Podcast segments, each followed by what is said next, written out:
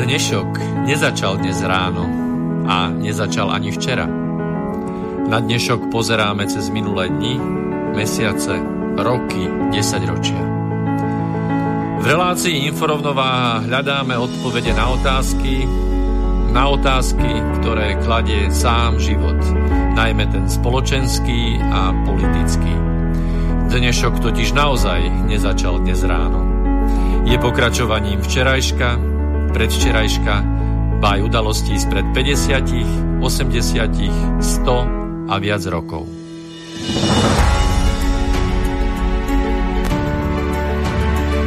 Rovnováhu potrebujeme vždy, všetci a všade.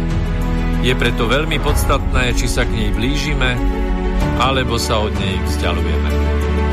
Všetko totiž súvisí so všetkým.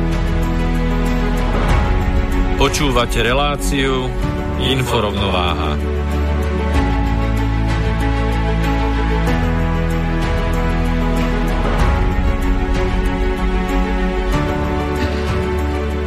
Pekný podvečer. A spustilo sa nám to.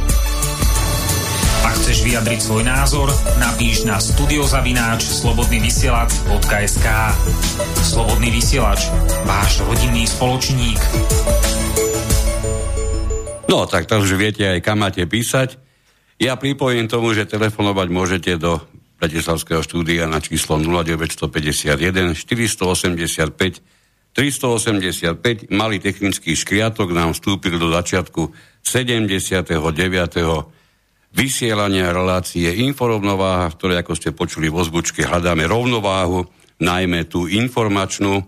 Ja som presvedčený, že dnes sa nám to určite v mnohých smeroch podarí, pretože vyrovnáme mnoho a mnoho informácií, niekedy až dokonca mýtov, možno aj bludov, ktorými sme bežne zásobovaní a ktorých podstatu si nielenže niekedy nevieme ani dohľadať, ale ani si neuvedomujeme, že môže byť niekde úplne inde, ako nám je dokonca mnohé dlhé roky podsúvaná, predstavovaná, zobrazovaná ako jediná platná.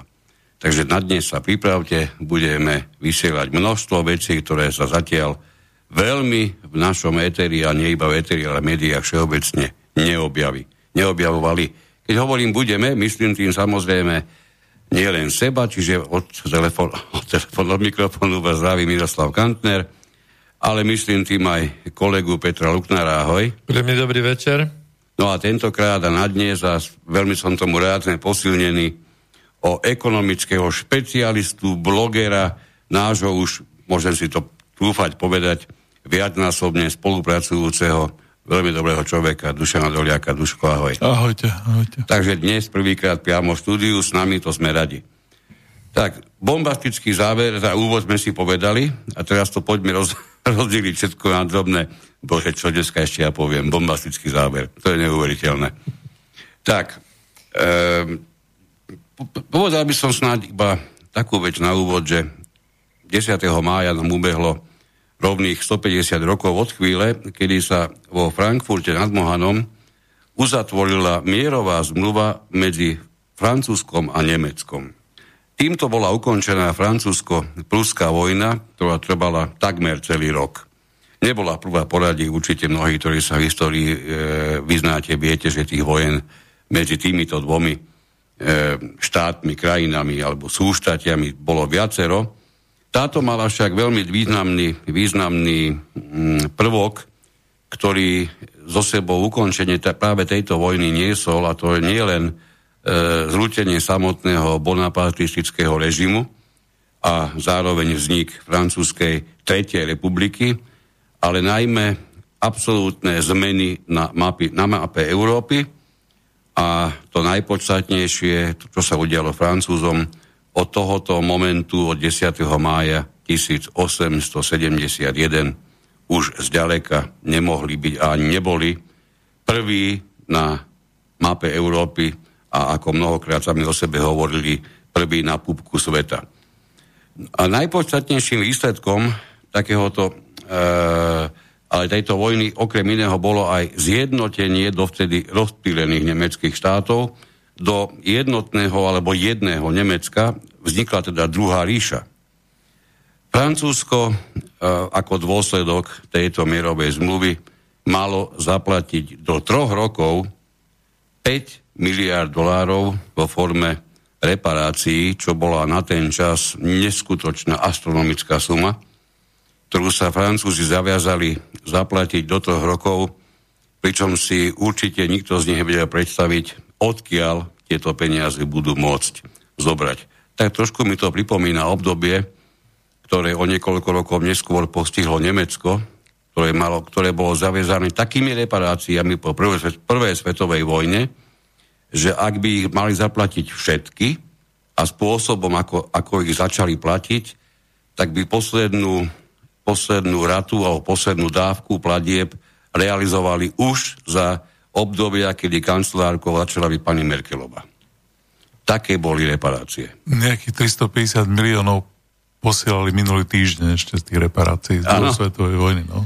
Ale to hovoríš z druhej. Tá, druhej ja, ja hovorím druhej, ešte no? o prvej svetovej vojne. No to je neskutočné. No, to by skončilo až za čias, už, ke, už keď myslím druhý rok bola pri tom pomyselnom nemeckom kormidle Angela Merkelová. Takže takéto reparácie sa už vyskytli predtým, aj keď nie v takomto velikánskom rozsahu, ako dôsledok francúzsko-pruskej vojny, ale o tomto nehovoríme, lebo to nie je v žiadnom prípade centrum nášho dnešného, dnešného záujmu.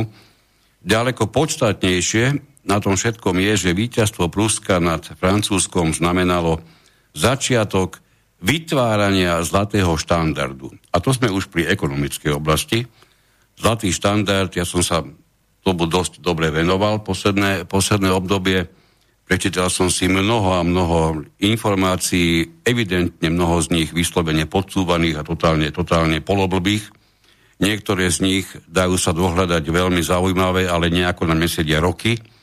Čiže nejako mi z toho vychádza, ako keby každý, ktorý o tom píše, tomu pridával buď to niečo z toho svojho vlastného ja, alebo naozaj tie informácie sú z tej hlbokej minulosti tak ťažko do, dohľadateľné, že toto je proste výsledok.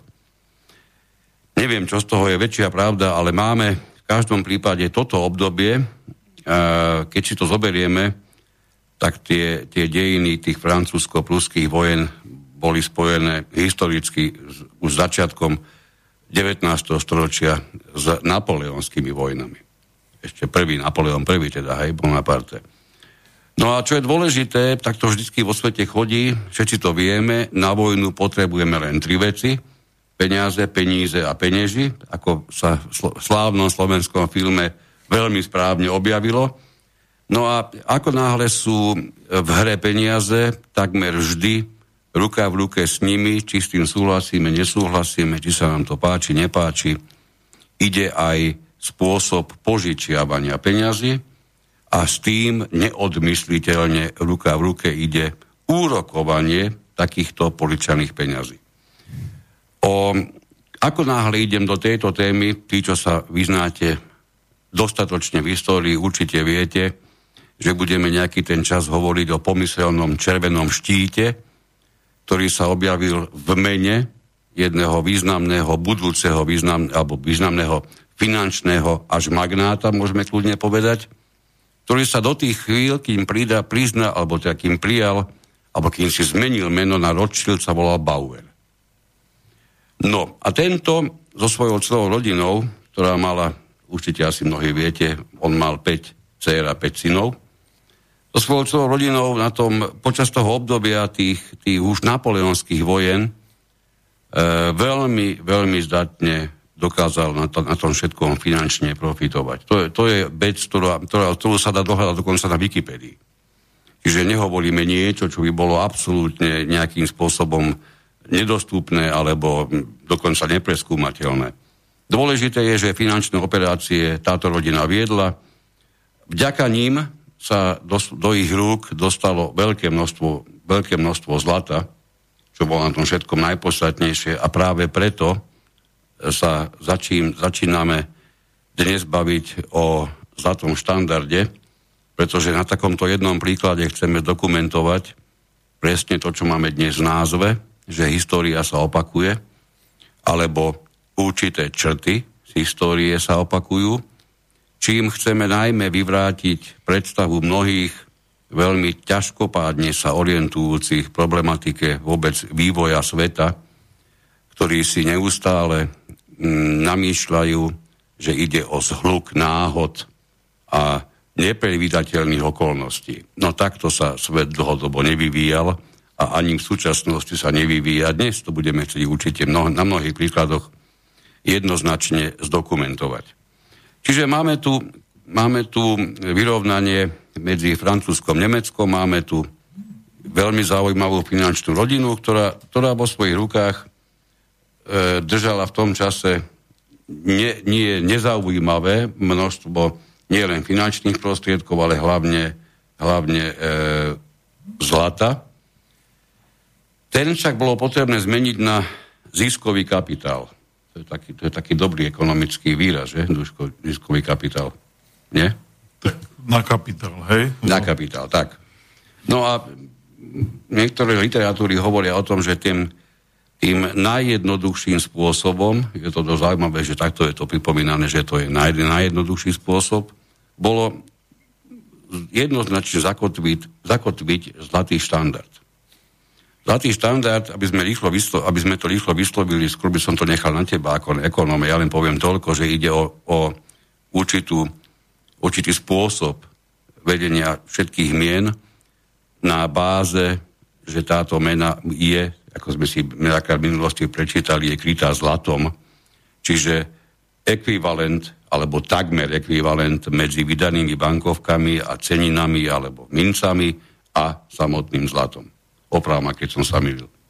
No, dobre, dobre si to povedal, ale najprv bolo zlato a potom boli peniaze. Hej? Tak. Čiže uh, peniaze je taká sezónna záležitosť. Uh, častokrát v tých odborných knihách si robia vtipy z toho, že, že ako dlho ktorá mena vydrží Myslím, že ich zaniklo už niekoľko tisíc za, za históriu ľudstva a, a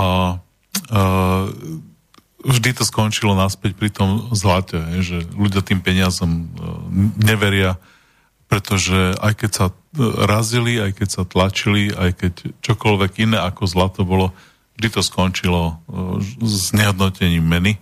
Takže ľudia e, za tých neviem, 5000 rokov alebo koľko sa naučili veriť tomu zlatu, No a ten systém, keď si hovoril o tom roku 1871, tak už pred rokom 1871 mali všetci panovníci e, vo svete svojho ministra financí, ktorý sa snažil zistiť, že koľko sa vyberie daní a koľko môžu vynaložiť na kráľovské kone a vojny a čokoľvek, čo bolo potrebné alebo nepotrebné.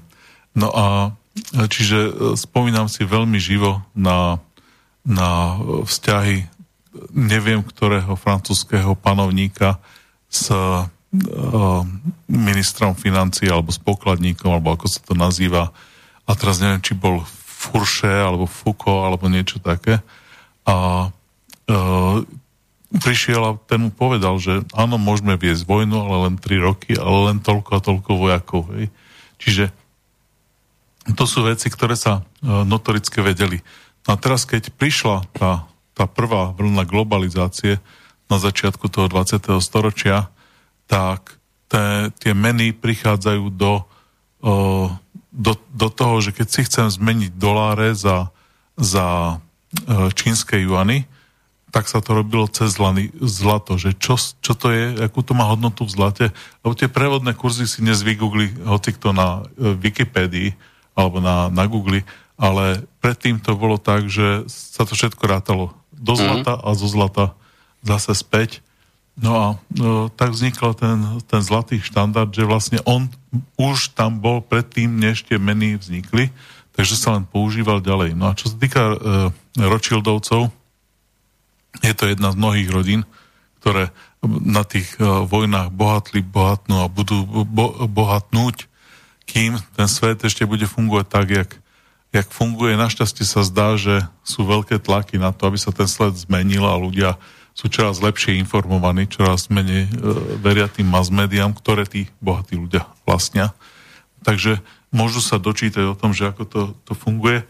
No ale ten zlatý štandard stále pre nás e, rieši to, že každý z nás si chce uchovať nejaké peniaze na starobu. A tie sociálne e, systémy o, boli o, vymysel Ota von Bismarcka. Bismarcka. Tomu ešte dnes prídeme. Tiež v tom 19. storočí. Áno, a, ten bude hrať veľmi dôležitú úlohu. Ale vtedy bol vstup, vstupný vek do penzie 75 rokov. Áno. My sme to potom za sociku niekde k 52 rokom alebo kam sme to stlačili dole. Na to, aby sme to teraz zase tlačili smerom hore, lebo sme čoraz starší. Za čas e, Bismarcka sa e, dožiť 75 rokov, to už bola veľká udalosť. Takže, a pre, preto mohli byť tak veľkorysí, že povedali, že všetkým budú platiť, kto sa dožije nejaké peniaze, aby sa starí ľudia netúlali po ulici. Takže ale dnes 75 rokov sa notoricky dožíva väč- väčšina Mm-mm. Ani priemerný vek to nie je pri mužoch. Uh, v, v Bavorsku v roku 1881 až 1890 bol priemerný stredný vek mužov 34,9 a žien 37,9. No, takže Napríklad. 75 Prusko 37,6 a 40 e, skoro jedna ženy. Hej? A keď urobíme demografiu Slovenska a odpočítame ľudí, ktorí žijú v tých asociálnych e, komunitách, tak my Slováci sa pomerne vysokých, niekde kolo 90 dožívame, hej. Čiže ako zase netreba tie, v novinách tá štatistika obsahuje aj tých ľudí, ktorí už dnes uh, žijú 20 rokov v linenej chatrči, kde si kúria drevom, hej. Čiže ako... A kde je veľmi vysoká uh, detská umrtnosť a podobne. No, ale keď sa vrátim teda k tým, tým zlatému štandardu, takže on, on existoval, a čo my dnes, keď uh, tí, tí uh, monetárni teoretici, keď skúmajú, tak hľadajú spôsoby, ako nemať ten zlatý štandard. Ako tú menu znehodnotiť. My sme o tom krátko pred reláciou rozprávali. Mm. No a jeden, jeden problém s tými peniazmi je, to sa volajú, že dynastické peniaze, mm. keď sa prenesú o, cez generáciu ďalej, ale aj keď sa proste zarobí človek peniaze na nejakom biznise, ale potom už ich nevie tak dobre využiť. Hej? Už ich používa na spotrebu a tak ďalej a, a tie záujem toho štátu... Chce si mal... kúpiť ako keby istotu pre seba a pre svoju rodinu a vlastne začne sedieť na tých peniazoch. Alebo tak. užiť si hej, Alebo a, užiť. a začne si kupovať, ja neviem čo, a začne ondulovať králikom uši, alebo proste nejaký nezmysel, no, ktorý nikomu nepomôže. Žiadne zvýšenie životného úrovne tam nebude tak kvôli tomu je snaha v tých menách napríklad, o, oni, oni sú niekoľko, napríklad aj v Európe, alternatívnych mien, že má nejaké mesto alebo nejaká komunita svoju menu a tam býva v niekoľkých, že majú len mesiac platnosť. Čiže do mesiaca to človek musí uh, minúť a keď to neminie, tak, tak uh, stráca, hodnotu. stráca to hodnotu. Mm. Alebo to má napísané, že každý mesiac to stráca 10% hodnoty. Mm-hmm. No samozrejme, je, je to presne kvôli tomuto, aby ľudí e, donútili míňať, aby to aby nešetrili a aby to tú ekonomiku e, stimulovalo v danej mene. Hej? Lebo keď e, sa tá hociaký organizmus alebo mena vykašľa na to, aby sa čo najrychlejšie rozmnožovala, tak zomiera. Hej? Starne a potom je slabá a nakoniec ju tí ostatní zožerú.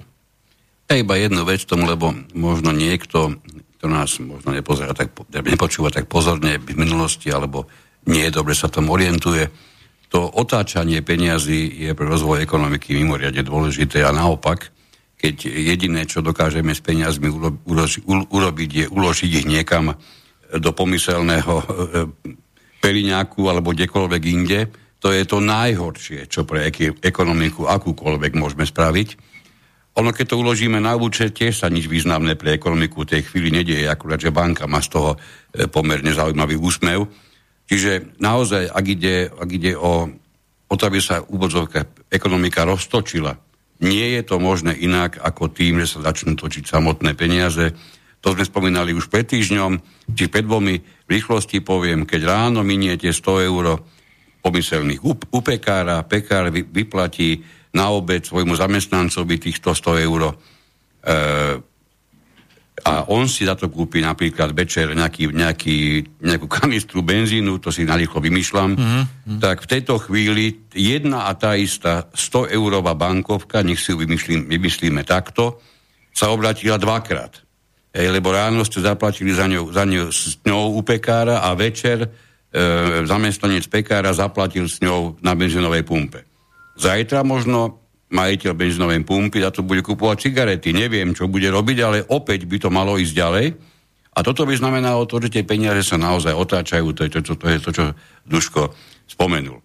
No a s takýmto niečím vždy bude súvisieť aj e, zvýšená potreba peňazí. Bankoviek, minci ako takých. Ako náhle, ako náhle chceme e, zvýšiť samotnú, tak poviem takú úvodzovkách, výko, výkonnosť ekonomiky, aj keď tá sama o sebe nebude výkona nikdy, tak nie je to možné bez toho, aby sa, aby sa začali, aby sa zvýšila potreba tých bankoviek. No a teraz prídeme k tomu, možno, že tomu úplnému základu, na to, aby v tom čase, keď ešte platil tý štandard, bolo, bolo možné vôbec zvýšiť objem emisie peňazí, teda vydávania peňazí, tak vtedy, keď platil za tý štandard iná cesta, ako zvyšiť rezervy štátu, alebo rezervy zlata, teda takto poviem, neexistovala, pretože tá mena bola na, naviazaná na zlato. Ja. Chceli ste viac peňazí vytlačiť, museli ste vlastniť viac, viac zlata. zlata. No. Žiadna iná možnosť nebola. No a samozrejme, okrem jednej. A tá, tá je práve s Rothschildovcami neuveriteľne úzko prepojená alebo spojená, to je vytváranie si určitých rezerv prostredníctvom pôžičky na zlato. E, čiže tí, čo nemali samotné zlato, si na ňo mohli požičať, aby ho mohli zakúpiť. Toto vznikal pomerne zaujímavý jav, kedy sa požičiavali peniaze, aby sa mohlo zakúpiť zlato a neskôr sa tie požičky, to bolo obvyklá, obvyklá, obvyklý spôsob, opravma, keď sa milím duško, neskôr sa mnohokrát tie požičky splácali tým samotným kúpeným zlatom. Nie, nie vrátením peňazí, ale požičali sa papieriky a vracalo sa zlato. A s úrokom. Aj s úrokom, pochopiteľne. Čiže toto je čosi, čo je, čo je neodmysliteľne spojené so zlatým štandardom a mnohí z tých, ktorí ešte nám niektorí dokonca aj písali, že by sme sa mali tomu venovať, venujeme sa tomu, ale rozhodne nie tak, ako ste si niektorí želali, aby sme ho vychválili do nebies, pretože na tom zlatom štandarde veľa toho nachválenie nie je a ani nebude. Ale to si všetko ešte dnes prejdeme. No čo je dôležité, e, samotnú, e, samotný zlatý štandard sa stal naozaj veľmi ústredným leitmotívou ako keby existencie celej rodiny Rothschildovcov, alebo Rothschildovcov, my ich nechali ich pôvodnom, pôvodnom znení. Zla, samotné zlato e, malo neustále zvyšovať svoju cenu. To bolo, to bolo najzásadnejšie, čo bolo v tom čase treba, treba podporovať. Samozrejme, je tam vždy mm, pohľad na to, že zásoba zlata rastie výrazne pomalšie, ako možno by niekto potreboval a chcel. Zásoby zlata sa do žiadnych veľkých otáčok nedokážu dostať pri priebehu nejakého malého času na rozdiel od rôznych hmotných komodít, ktoré sa dokážu vyrobiť a podobne. Čiže tie rastú veľa rýchlejšie. A v tomto prípade sa dá kľudne povedať, že ten, ten pomyselný svet zlata je v absolútnom opačnom postavení so svetom tovaru. Ej, ten, ten tovar sa proste vyrába inak alebo rýchlejšie. No a pri, keď si zoberieme do úvahy, že ten rast je rozdielny, teda rýchlosť toho rastu je rozdielna, tak e, z toho logicky vyjde, že kúpna sila každého jedného gramu zlata nevyhnutne musí rásť. V tomto prípade, o, ktorom hovoríme, ešte stále sme v zlatom štandarde. E, takže keď máme, keď máme toto, tak e, tieto myšlienky nie sú z mojej hlavy, aby som povedal pravdu. Dokonca dajú sa nájsť v krásnej brožúrke, ktorú svojho času písal Nechvolodov, Volali, volala sa od ruiny k prosperite a predstavte si, vyšla pred 115 rokmi. No, aby sme, aby sme sa trošku ešte venovali tým, tým červenoštítovým, či teda Rothschildovcom, e, samotný Mayer, Amschel, Bauer, alebo neskôr potom Rothschild mal, ako sme hovorili, 5 synov a 5 dcer. Oni sa usadili v hlavných mestách Európy, v Londýne, v Paríži, vo Viedni, v Neapole a Frankfurte nad Mohanom, pričom samotný Frankfurt bol chápaný ako ich úplné centrum, odtiaľ pochádzali aj.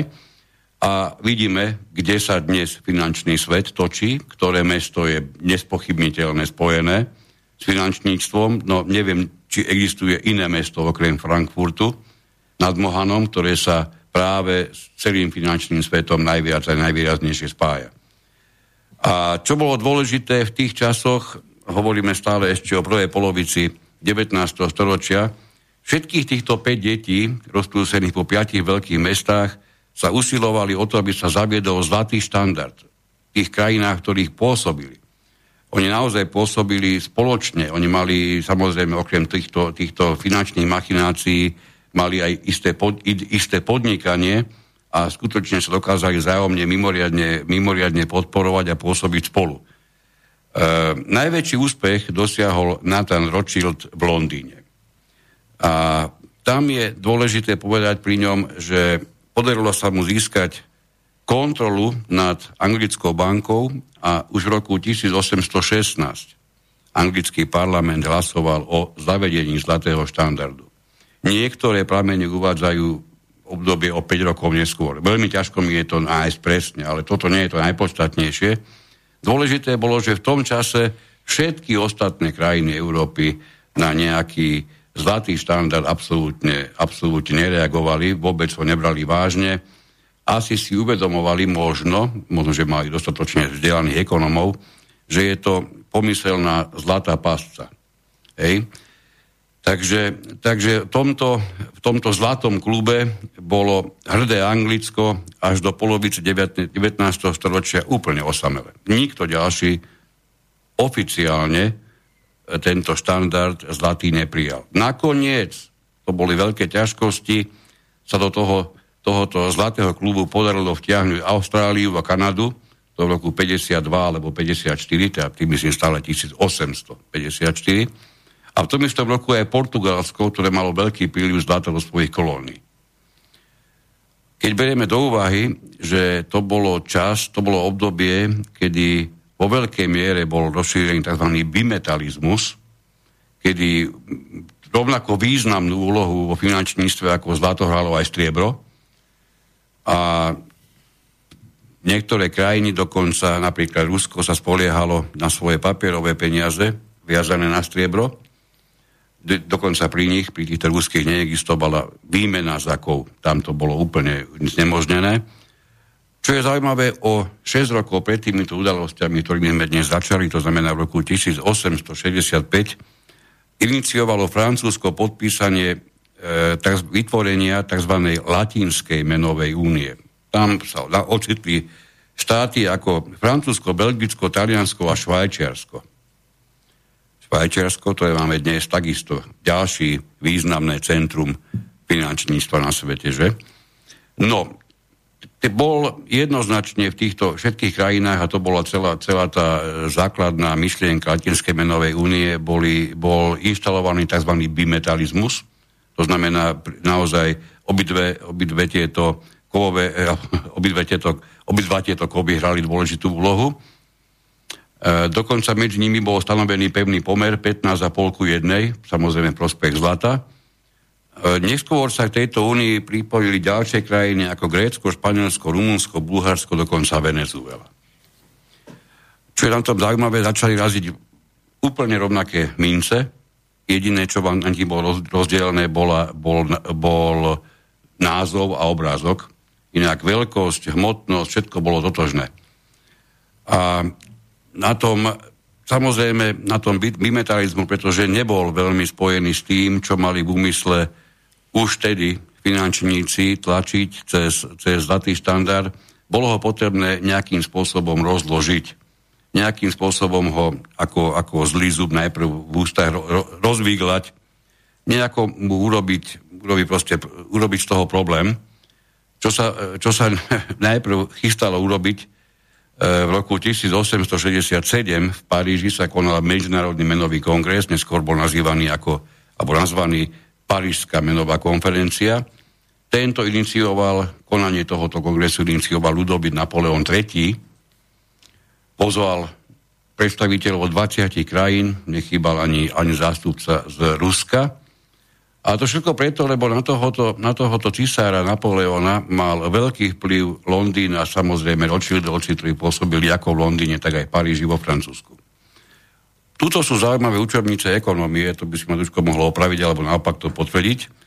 Tieto učebnice veľmi často milne hovoria o tom, že zjazd, tento, o ktorom hovoríme, o tomto v Paríži, alebo kongres, je to, môžeme tak nazvať, že prakticky zaviedol nový medzinárodný menový systém, dokonca sa začal, začal podľa neho nazývať parížsky.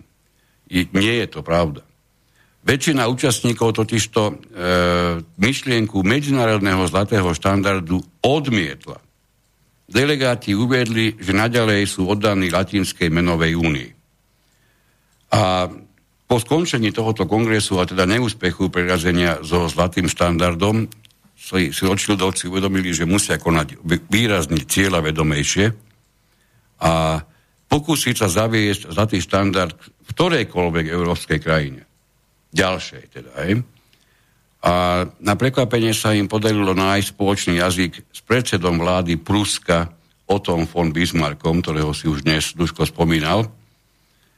Čiže z toho by môže, môžeme kľudne odvodiť, že francúzsko-pruská vojna, o ktorej sme hovorili na začiatku, že bola ukončená v roku 1871, bola vopred pripravená a rozhodne v nej finančníci mali isté svoje záujmové postavenie, ak vynecháme to, že dokonca mohli byť rovno medzi priamými iniciátormi. Ono totiž to, ten pôvodný plán, ktorý tiež sa už niekde objavil, sa, sa do bodky splnil zvyťazilo Prúsko. Otto von Bismarck sa stal hrdinom, nespochybniteľnou autoritou, dokázal bez väčších ťažkostí po tejto vojne zjednotiť nemeckú krajinu, vytvoril druhú ríšu a samozrejme Rothschildovci očakávali, že splní sluby o vzniku zlatej marky, tzv. zlatej marky, no len tu bol problém, pretože na to, aby to mohol splniť, potreboval prísun drahého kovu. Bismarck totiž to nemal na to dosť zlata, aby to mohol vytvoriť. A teraz, to je, to je čosi, čo si treba uvedomiť, kde a v čom sa vytvára história a za akým cieľom. Toto je prvé jadro toho, čo dnes preberáme, pretože čo sa objavilo na svete? No von Bismarck, alebo teda dobre Nemecko, má zaviesť zlatý štandard, no ale ako môže zaviesť, keď nemá na to dosť zlata? No tak sa pozrime, vyhralo vojnu, vyhralo vojnu s Francúzskom, takže poďme sa pozrieť, čo sa udialo. No, objav, na scéne sa objavilo odškodné, alebo vojnová reparácia, ktorú musí Francúzsko na základe mierovej zmluvy vyplatiť Prúsku, alebo teda Nemecku. To bolo tých spomenutých 5 miliard zlatých frankov, ktoré som už hovoril dnes, a naozaj to bola dovtedy v dejinách teda moderných vojen nevýdaná vysoká reparácia. Všimnime si ale, že Francúzsko bolo po vojne s Prúskom, bolo zničené, peniaze nemalo. Takže čo v tej chvíli urobiť? No, ak vás napadlo, že si potrebovalo požičať a požičalo, tak samozrejme, že to tak je. Ono sa stal zázrak. Francúzsko dostalo pôžičky od mnohých európskych krajín. Kto tento zázrak organizoval, nemusím žiadnym spôsobom pripomínať, lebo už v tejto chvíli, ak nás počúvate jasné, e, kto sa po to podpisoval. Vďaka úsiliu Rothschildovcov bolo možné zariadiť spoločnú európsku pôžičku, tak počúvate prosím vás pozorne, prospech chudobného Francúzska. Ono, keď si to ale zoberiete teraz naozaj, naozaj vážne, čo som povedal, to nebola pôžička prospech Francúzska, to bola pôžička prospech nemeckej marky. Alebo prospech vzniku nemeckého alebo zlatého štandardu v Nemecku. Bismarck svoj slúb dodržal, už o dva roky neskôr sa objavila zlatá marka, hovorí sa mu železný kancelár, ale asi by si zaslúžil skôr prezývku zlatý kancelár. A toto e, zavedenie štandardu zlatého v Nemecku urobilo definitívny koniec bimetalizmu, ktorý fungoval v, tej, v rámci tej latinskej menovej únie, ktorú som už dnes tiež spomínal. Nemecko začalo hromadiť zlaté rezervy, začalo konverzovať striebro na, na zlato, cena striebra začalo rýchlo, začala veľmi rýchlo klesať. Francúzsko samozrejme nebolo schopné plniť svoje povinnosti a v Európe sa začal strmhlavý beh od striebra k zlatu. Takto začal zlatý štandard. Samozrejme, všetko má svoje ďalšie dopady, ale ja by som už nechcel veľmi týmto, týmto tak, tak trošku zavádzať ďalej.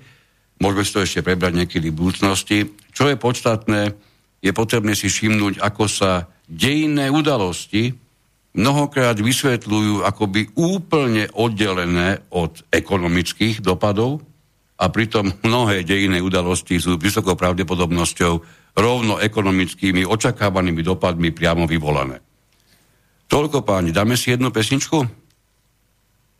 Môžeme. Môžeme. No. Takže dáme jednu pesničku, máme 35 minút vysielania, po nej sa dostávate slobu vy. Ja som si svoj diel informačný na dnes takmer splnil, ale budeme samozrejme pracovať na tom spolu. Takže dáme si 6 minút a 20 sekúnd trvajúcu pesničku a po nej sa budeme počuť znovu.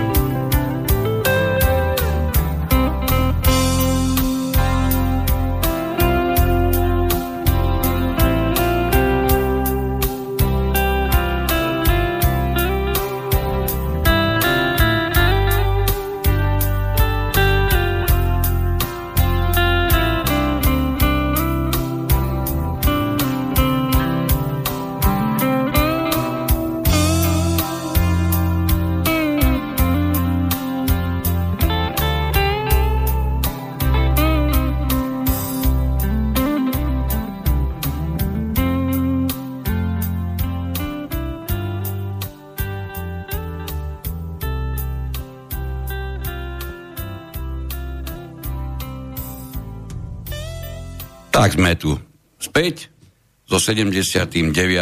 pokračovaním informovnováhy.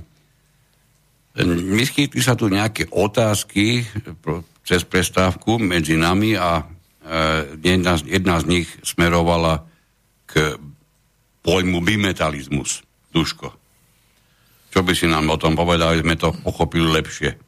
No, že v tej uh, každej krajine bolo nielen zlato, ale aj striebro nejakým spôsobom dôležité pre uh, tie kurz toho, uh, toho tej konkrétnej meny. A v niektorých krajinách to bolo hlavne zlato, v niektorých hlavne striebro. No ale toto bránilo tomu medzinárodnému obchodu. No a tá snaha nielen Rothschildovcov, ale teda všetkých progresívnych ľudí v, to, v tom čase bolo, že prejsť na jedno, jeden kurz výmeny na, cez zlato, aby sa dali rôzne tie meny meniť, aby ten obchod sa dal robiť medzinárodne, lebo v tom čase najviac peňazí nepochádzalo z financií. Financie nemali oni predstavu, ako zarobiť na nich, ale zarábali na obchode. Zarábali na tej e, cen, cenovej arbitráži, na tom rozdiele medzi cenami, že niekde kakao bolo, niekde kakao nebolo. Niekde bola... Teraz som videl výborný dokumentárny film o Židoch v Európe a oni napríklad, keď sa rozšírili po celej Európe, tak bolo to vďaka obchodu s korením. Oni ho mm-hmm. ovládali, ten obchod mm-hmm. s korením. Čo ja som predtým vôbec nevedel, že, že toto dôleži- tá, táto komunita bola dôležitá, bola to súčasťou jedla aj chudobných, aj bohatých, to už som si uh, sa dozvedel v dokumentárnych filmoch predtým, ale že to bolo až toľko peňazí, tak to som nevedel. No a potom neskôr čaj a káva a čokoláda a podobné veci.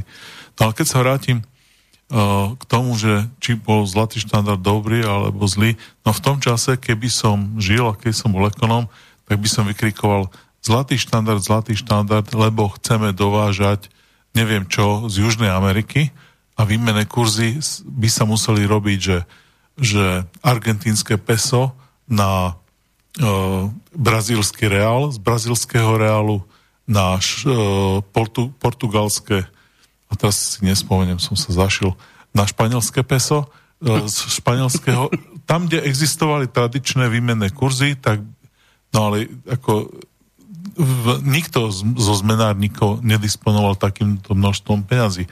A vlastne, ja keď som bol malý, som chodil kolo Bosákovej banky, čo bol významný mm-hmm. bankár, Slovak, e, žijúci v Amerike. A on sa, sa, sa tu snažil zaviesť tie štandardy, ktoré boli tam, tak v tom čase to bolo veľmi, veľmi progresívna vec. Urobiť to, aby sa dalo medzinárodne obchodovať a ísť do tých finančných centier, ktoré tvorili tie, tie huby, jak dnes sú tie huby pre letecké spoločnosti, že sa lieta, nelieta sa medzinárodne z každého letiska, ale lieta sa z určitých letisk a ja vždy si doletím zo svojho letiska do toho hubu a odtiaľ sa už lieta Spojené štáty, Rusko, tie zamorské veľké lety. No, takže... Jedna vec, ale no. prosím ťa, na tom, čo si hovoril, že ak by sa nezaviedol zlatý štandard, tak by sa výrazne viac obchodovalo so samotným tovarom. Hej, lebo zlatý štandard, teraz si to vlastne povedal, umožnil istý vznik dôležitosti peňazí alebo financií, ktorý dovtedy taký významný nebol. No, menej a ani, ani finančníctvo ako také ano. nebolo také ziskové, ako ho vidíme dnes. A ono postupne to finančníctvo narastá do takých rozmerov, že sotva si vieme predstaviť, že ešte narastie, hoci to má neodiskutovateľne v pláne. Um, a tá, myslím, že ten dob, doba finančníkov skončila asi pred 15 rokmi. Hej? A odtedy už to ide dole vodou, ale v tom čase proste bez zlatého štandardu sa nedalo obchodovať. Čiže buď si chcel mať, ja neviem čo, teakové drevo mm-hmm. z Afriky alebo z Brazílie, alebo si ho nemal. Hej? Bez zlatého štandardu si to proste nevedel nejakým spôsobom doviesť nevedel si to zaplatiť. Vznik takých tých domov bankérskych, ako boli Rothschildovia, znamenal, že si reálne vedel previesť niekam do Brazílie peniaze. bolo to založené na tom, že my sme bratia, súrodenci a ja ti pošlem telegram o tom, že posielam ti uh, na taký a taký účet peniaze, tak ty môžeš nejakové drevo poslať späť. To, to, to vtedy fungovalo. Hej. Dnes ten systém zárok je všetko digitálne, uh, všetko sa vinkuluje len na pár minút a po pár minútach sa spárujú transakcie. No vtedy to bolo, že už Telegram uh, do, doručiť do, do Brazílie, už, už to bol veľký problém. Uh-huh. Čiže ak aby fungoval ten medzinárodný obchod. Napríklad o, sa veľmi hovorí o tom, že čo zaviedli križiaci v Európe a v tých monetárnych učebniciach, o, o, učebniciach monetárnej histórii sa o tom píše, že oni zaviedli to, že sa dali prevádzať peniaze medzinárodne po Európe a po Blízkom východe tak, že človek prišiel v, vo svojom mestečku za niekým, dal mu peniaze a on mu dal papier a teraz pôjdeš tam vo Svetej Zemi, keď tam dojdeš, tak pôjdeš za tým a ta, tým a on ti peniaze vydá. A ja som teda nemusel so sebou nosiť peniaze. Hej? To bolo nevydaná vec dovtedy. No a samozrejme, tá zlatý štandard bol na tej ceste k súčasnému monetárnemu systému, ktorý ešte neskončil, ktorý sa vyvíja a kde Čína urobila najväčší krok, ktorý my nie sme schopní zopakovať Západ. Hmm. Zaviedla svoju vlastnú štátnu digitálnu menu. Hmm. Za prvé mesia, tri mesiace 450 miliónov Číňanov prešlo na, na čínsku digitálnu menu. A keď pozeráte toho Pavla Dvořáka, tak je vám jasné, že oni môžu byť tak popredu, že my ich s, s našim e, pluralitným demokratickým systémom nemáme šancu dobehnúť. Ale to je, asi to už, som začal inú debatu. To už o tom, miešame že... ekonomiku a, a trošku ideológiu a politiku. Nemôžeš to úplne nikdy oddeliť, no ale, ale o tom, že bude Čína hrať hlavnú úlohu, to sme vysielali minimálne snáď rok a pol naspäť. A, a nebolo to, to nie je žiadne prekvapenie, to, to sa očakávalo, toto sa vedelo. To sa deje, to Samozrejme. Vedia. Ale ja by som chcel za, zavrtať do teba trošku, no, lebo teraz si, teraz si to tak vyjadril, ako keby Rothschildovci boli také neviniatka, ktoré iba obchodovali a zarábali na obchode že kde je kakao lacnejšie a kde je drahšie, že vedeli spádové no. ceny. Uh, no ale predsa zmysel bankárstva bol uh, hlavne aj v požičiavaní a teda v úrokovaní tých, uh, tých požičiek, čiže požičkovanie ako také. No a ten úrok, či už pri tom zlatom štandarde alebo pri plávajúcich menách je teda hlavným zdrojom z príjmu bankovníctva, hej? Zase treba si povedať, že nielen bankovníctvo, ale aj ľudí, ktorí tam do tej banky dajú peniaze, hej? Čiže uh, to nie je len, že Rothschildy na svoj vrúb uh, robili obchod, ale 95% peňazí pochádzalo od niekoho iného. Dobre, a hovoríme teda o tom, že, že uh, môžeme porovnať tie dva systémy, zlatý štandard a tie plávajúce meny, hej? No. Uh, Zlatý štandard e, v tom čase hovorí... Počkaj, ale plávajúce meny, to už musíš hovoriť nie o minulosti, to je aj súčasnosť. Súčasnosť, o súčasnosti. Aby, aby sme sa dobre áno, zorientovali. Áno, tak. áno. Aký je ten rozdiel? Lebo tá ekonomická mantra jedna je, že keď máme kvantitatívne uvoľňovanie, máme tie plávajúce kozy, že nám to dovolí v dnešnej dobe realizovať tie operácie rýchlejšie, šikovnejšie, že, že máme uh, veľa kapitálu na v pohybe a obratkovosť kapitálu je jedna základná zase mantra v ekonomike, aby, aby fungovala. Hej, no tam ten problém vznikol už pred 71. rokom. Hej, 71. Ro- e, roku z rôznych dôvodov, z rôznych dôvodov, ale aj, aj preto, že, že bol prežitý systém zlatého štandardu, tak Nixon zlatý štandard e, ruší. Áno, hovorí sa, že sme... on, bol, on bol vlastne fakticky zrušený dávno predtým, ako s tým Nixon vystúpil. On, no, to bolo len, len potvrdené. Uh-huh. Tých dohodov je, je veľa, to by sme akože uh-huh. dlho na tú tému rozprávali. Pred reláciou sme rozprávali o, aj počas relácií o, o tých dynastických peniazoch, o tom, že, že tie peniaze, uh, že uh, keď robí ten prvý človek zarába peniaze, tak, uh, tak to má ekonomický zmysel ale potom tie peniaze už, keď si ich ide užívať, alebo keď uh, to zdedia uh, jeho deti, takže už nemajú taký ekonomický účinok, hej, že už ne, nepridávajú tej spoločnosti a preto je dobre, keď sa znižuje tá cena peňazí a e, veľa tých monetárnych systémov sa snaží u, urobiť to, že sa do nich nejakým spôsobom zakomponuje to, že strácajú oni cenu. Ale či je, to výhodnejšie pre štát, nie pre jednotlivca. Ten jednotlivec má záujem uchovať si hodnotu. Ano? Mm. Ja chcem, aby navždy som si nakúpil zlato a to. A tie ďalšie bolo, že zlato je predsa len komunita, predsa len sa s ním obchoduje, predsa len e, cena ide hore, cena ide dole, e, keď e, vylúpia určitá veľči, veľká krajina štátnu banku v Syrii, áno, a odvezú si všetko zlato, keď vylúpia štátnu banku v Líbii a odvezú si všetko zlato, keď vylúpia štátnu banku v Iraku a odvezú si všetko zlato, hneď to zlato vrhajú na trh a tá, tá cena je dampovaná, sa, sa, sa, sa znižuje. Hej. To sú presne tie udalosti, ktoré ti spochybňujú o tom, že či by si to mal na to zlato naviazať. Hej. A druhá vec je, že zlato sa rieši, e, sa, e, jeho cena plus minus v krátkodobom horizonte odvíja od ceny dopytu a, ponuky. Nie od ťažby, ale v krátkodobom horizonte je to od dopytu a my máme vyťažených ja neviem, 170 tisíc tón zlata, ktorý na povrchu zeme, ale väčšina z, neho je uložená len ako investíciu a ten hoci kto, kto má, kto má e, ťažkú ruku, sa to hovorí, kto, kto, hovorí, kto má veľkú, veľké množstvo zlata, môže hoci kedy špekulovať s tým, že hodím ho na trh, lebo chcem, aby sa znížila cena a potom to niekde inde kúpim a, a podobne. To sú tie špekulácie no. burzové samozrejme. No, ale teda máme nestabilnú, je to etalón, my sme prešli na etalóny v kilogramoch a v metre a tak, a tak ďalej, aby sme mali niečo, pevný bod uh, pre, pre tú fyziku a pre chemiu mm-hmm. a pre mhm. biológiu. A ten zlatý štandard tvoril do roku 71 pevný bod. Dnes už máme e, napríklad pevnejšie body v podobe uh, uh, Special Drawing Rights, SDR. SDR, mm. to je toho Ktoré mimochodom som zachytil správu, že z tých pôvodných 200 alebo 250 miliard, 200 miliard je plánované navýšenie na 650 miliard SD. To si zachytil určite aj ty. Myslím, že som to o tom rozprávali v nejakej relácii, takže hej, hej, hej. Čiže nastáva obrovské, čo to je, tlačenie peňazí, ani veľmi nie.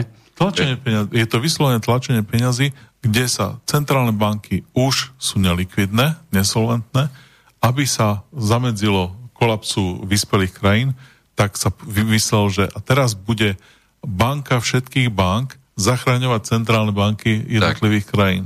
A oni vytvoria tie special drawing rights, natlačia nové a tie poskytnú ako záruku o, centrálnym bankom a tak ďalej. Hej. Je to len snaha ten systém, ktorý zomiera, zachrániť, aby, aby fungoval čo najdlhšie. Ja nechcem, aby ten systém padol. Hej.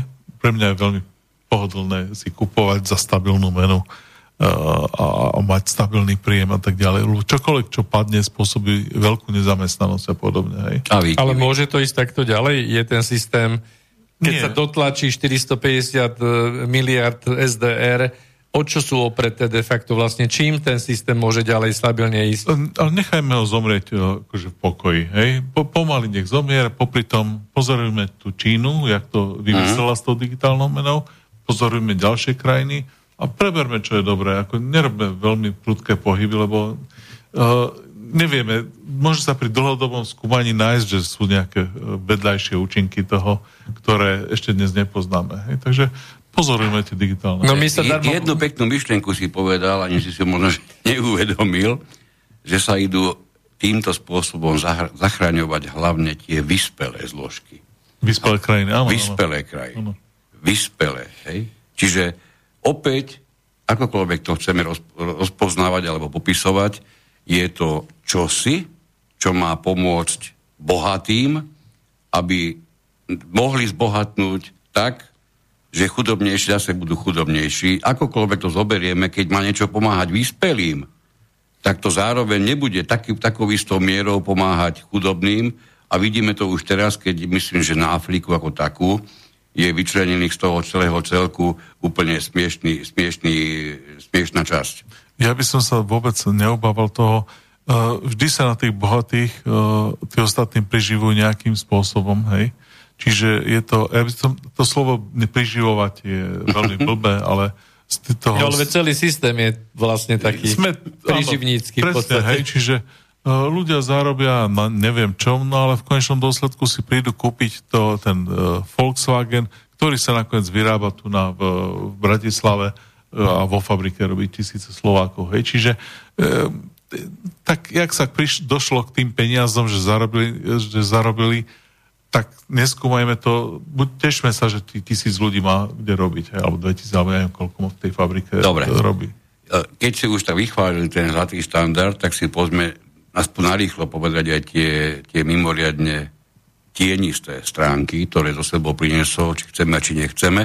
A tie sa vlastne aj výrazne podpísali po to, že už, už počas 30 rokov prakticky definitívna väčšina krajín od zlatého štandardu upustila, tým myslím 30. roky 20. storočia, prakticky hneď po skončení hospodárskej krízy, kde sa preukázalo, že samotná kríza, aj keď i s istým špekulatívnym pozadím, ale asi pochádzala okrem iného aj z toho, že ten zlatý štandard už bol ďalej neudržateľný, že tie zásoby sa nedali nejakým vážnym spôsobom zväčšovať. Bohatí chceli byť bohatší, to, to bude platiť vždy, to platí nielen o štátoch, ale o ľuďoch. Ja nepoznám nikoho dosť bohatého, že by chcel byť menej bohatý. Hej, ale hovoríš, že bohatí chcú byť bohatší. Všetci ľudia chcú byť bohatší. To nie Samozrejme, je, ale áno, máš absolútne pravdu. Aj tí, sú, aj tí chcú byť bohatší, ale tí prví rozmýšľajú miliónoch a tí druhí maximálne tak tisícoch a to je značný rozdiel. Ja sa miera pamätám, bohatstva, ja samozrejme. sa pamätám, keď som šetril halierok na, na korunový nánok, takže ako... no, hospodárska kríza krajiny jednoznačne zlatý štandard upustili. Mimochodom, najzajímavejší bol dopad zlatého štandardu. E, veľmi si to odnesli samotné Spojené štáty.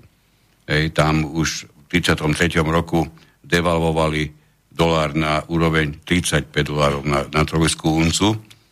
A čo je zaujímavé, táto, táto cena vydržala až do roku 1971 a to medzi tým bol Bretton Woods a ešte ďalšie dôležité kroky v, v rámci menových systémov. Nebudeme to dnes rozťahovať už, mm. ale proste žiaľ, ten zlatý štandard do sebou priniesol obrovskú mieru zadlženosti alebo zadlžo, zadlžovania pretože inak zabezpečiť tie, tie zlaté zásoby sa proste nedalo.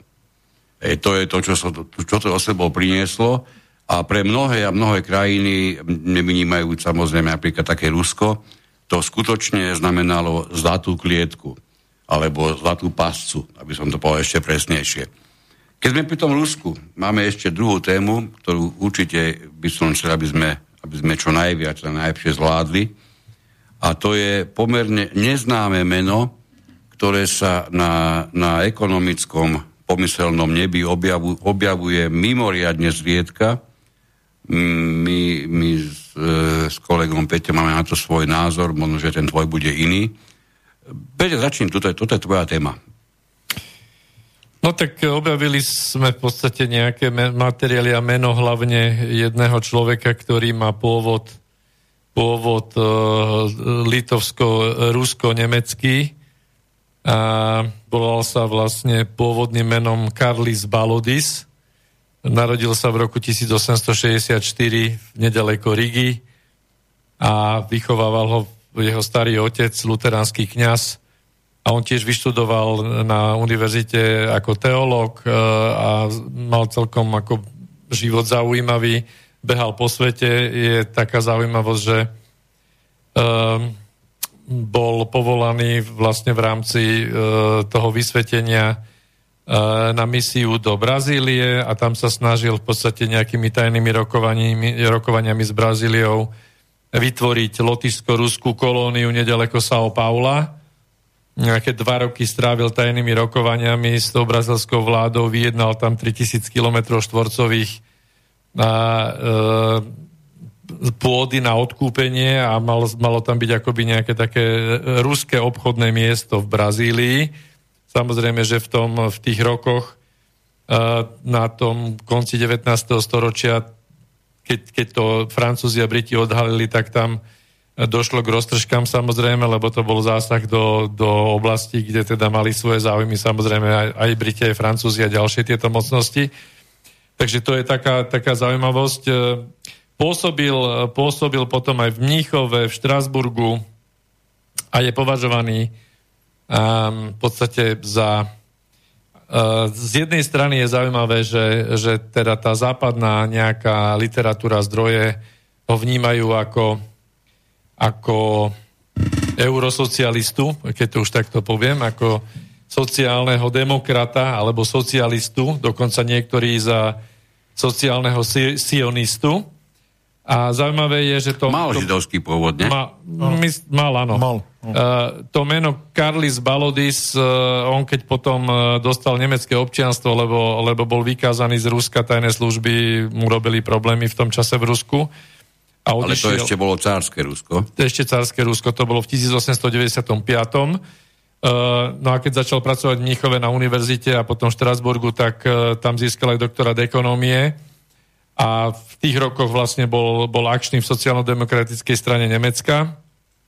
No a tam prijal vlastne nemecké meno. Potom ho sa premenoval na, na Karl Balot s dvomi L a niekde je to uvádzané aut a niekde iba od, čiže Karl Balot. No a toto meno, toto meno ako keby nebolo, nebolo nejak stráviteľné, či už v ekonomickom svete alebo politickom svete, pretože podľa všetkého... Ale žiadnymi ani, ani socialistami, ani, ani antisocialistami, ani lavicovými, ani pravicovými. Veľmi, veľmi ekonomicky významné meno, ktoré sa úplne stratilo z tej pomyselnej ekonomickej mapy. Tak. A povieme si určite aj prečo. No, pokúsime sa povedať, tak. alebo teda načetneme nejaké, nejaké tézy, e, tézy, že prečo. No a on vlastne v tom čase v Nemecku pod pseudonymom Atlanticus e, vydal jednu z kníh e, The State of the Future, čiže štát budúcnosti a, a táto kniha vyšla aj ako taký samizdat v Rusku v tom čase to bolo niekde v oblasti Kieva. No a stala sa akoby príručkou mnohých ruských sociálnych demokratov a ku podivu zaujala v tom čase teda aj Lenina. A jedna tá skupina ho teda považuje za pokračovateľov v nejakej tej ekonomickej línie Marxa, e, Marxovho diela. A samozrejme, že pokiaľ, pokiaľ by sme rozoberali tie, tie nejaké stežejné body, keď som použil tento čechizmus, e, tak sú tam mimoriadne zaujímavé tézy, e, ktoré, ktoré v podstate podľa niektorých autorov e, boli ako základný kameň, ktorý bol použitý potom pri, pri tom ekonomickom zázraku nespornom, o ktorom chcem, aby si ty povedal, mm-hmm. ako sme sa bavili tiež pred reláciou, že, že keď sa pozrieš na svet ako celok, a, takže v akých rokoch a v akých časoch, kde sa dial nejaký naozaj významný ekonomický e, pohyb, hej, a, a teda hlavne rast, lebo však my všetci ide mm. o nič iné tu na svete, iba o rast. Takže vlastne tento rast významný bol zaznamenaný v tých rokoch 21 až, teda, až roky 50. A nikdy sa to vlastne neopakovalo, teraz sa bavíme o, o, o Rusku. Hej? A za týmto menom v podstate je alebo sa mu upiera aj jeho vplyv na ten veľký plán Golerov v Rusku. Čiže niektorí tvrdia, že vlastne to bol, to bol vlastne z časti jeho plána ešte nejakého ruského ekonóma. Čiže viem, že ty tieto veci tiež si si naštudoval, takže poďme k tomuto zázraku, ktorý sa dial vlastne aj v, v, v, počas vlády Stalina v Rusku, ktorý je veľmi kontroverzná postava samozrejme. No, ten plán Goerlo, to bol plán elektrifikácie Ruska. Nielen Stalin, už aj Lenin si predtým uvedomovali, že e, bol veľký pokles ekonomiky e, po e, revolúcii.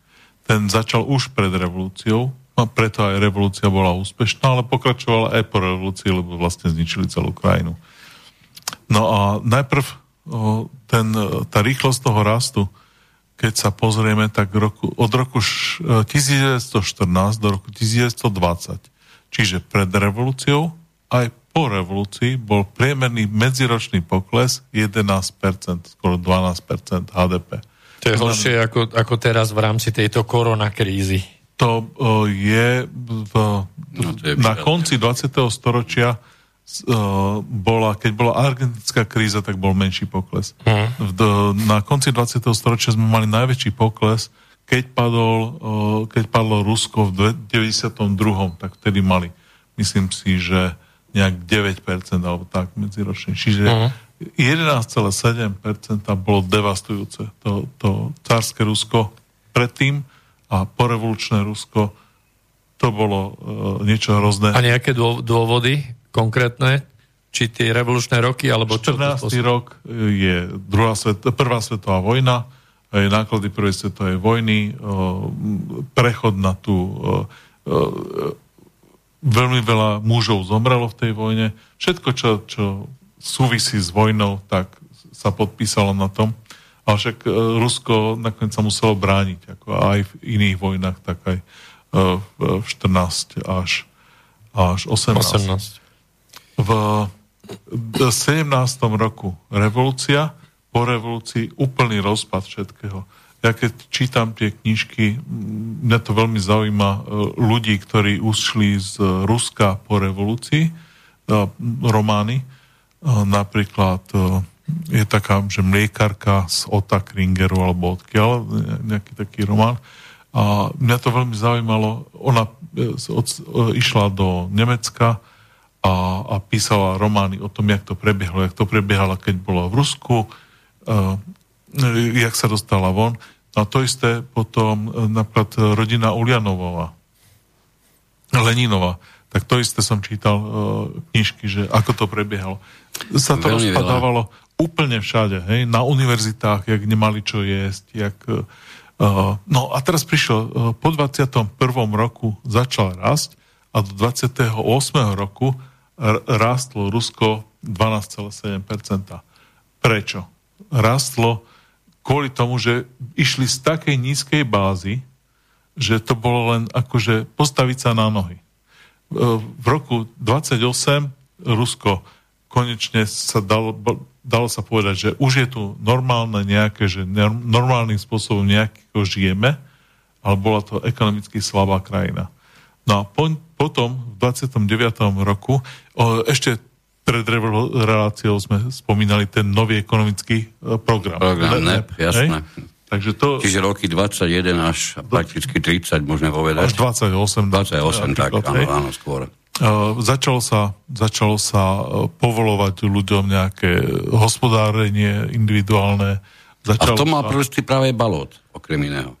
Aj v tom, by tak, že mal. To, to neviem, lebo ja som sa to dočítal len o tom uh, 29 a ďalej, že v tom uh, priamo e, ten Goerlo plán, ktorý sa vytvoril, bol plán elektrifikácie uh, Ruska a ten uh, bol a oponoval ho tento balot.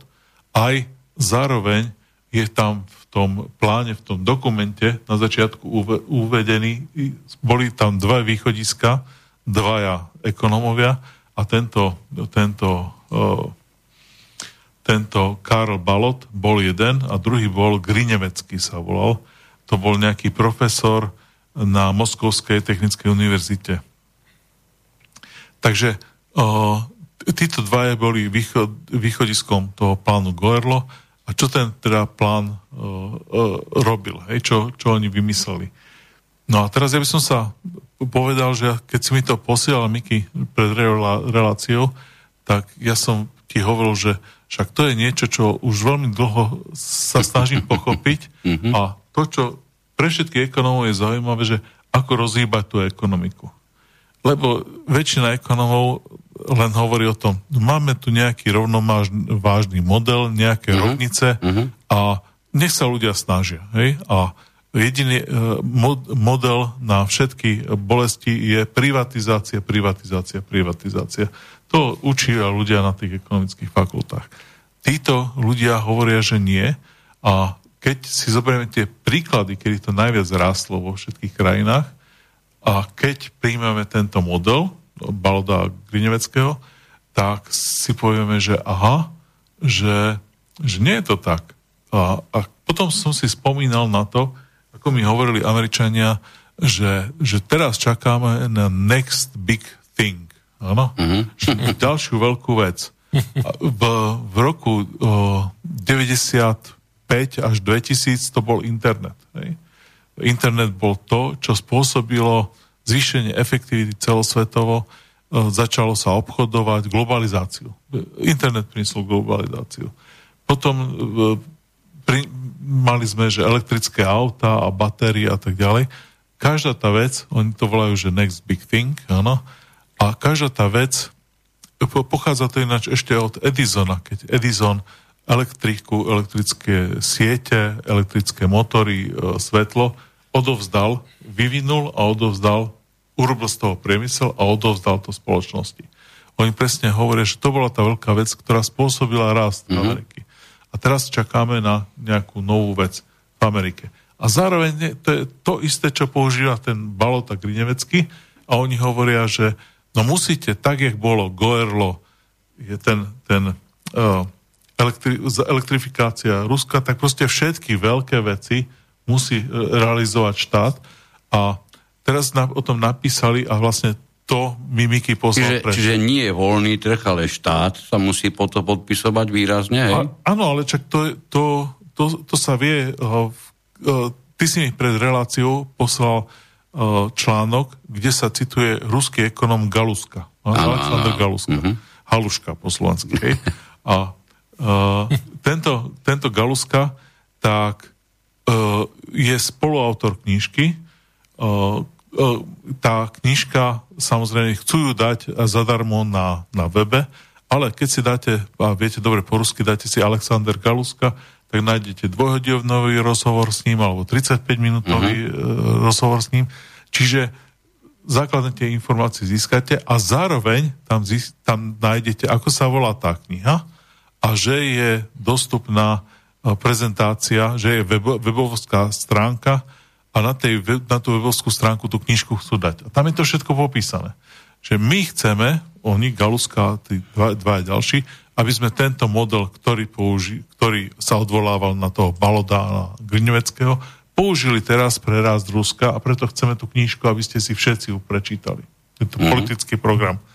A, a keď sa pozriem na tie uh, odvolávky, uh, ako sa roz, rozbehla ekonomika, napríklad citujú Čínu, citujú Tajván a tak ďalej, tak je to veľmi pravdepodobné, že mohlo by to takto fungovať. No a oni tam majú prezentáciu v angličtine, v ruštine, dá sa stiahnuť. Oni tam hovoria napríklad technológia. Máme si uvedomiť, že ktoré technológie boli vyvinuté súkromnými firmami. Hej? Li, uh, Litium-ionové batérie. Za ich vývoj zaplatil Department of Energy. Áno, v Spojených štátoch.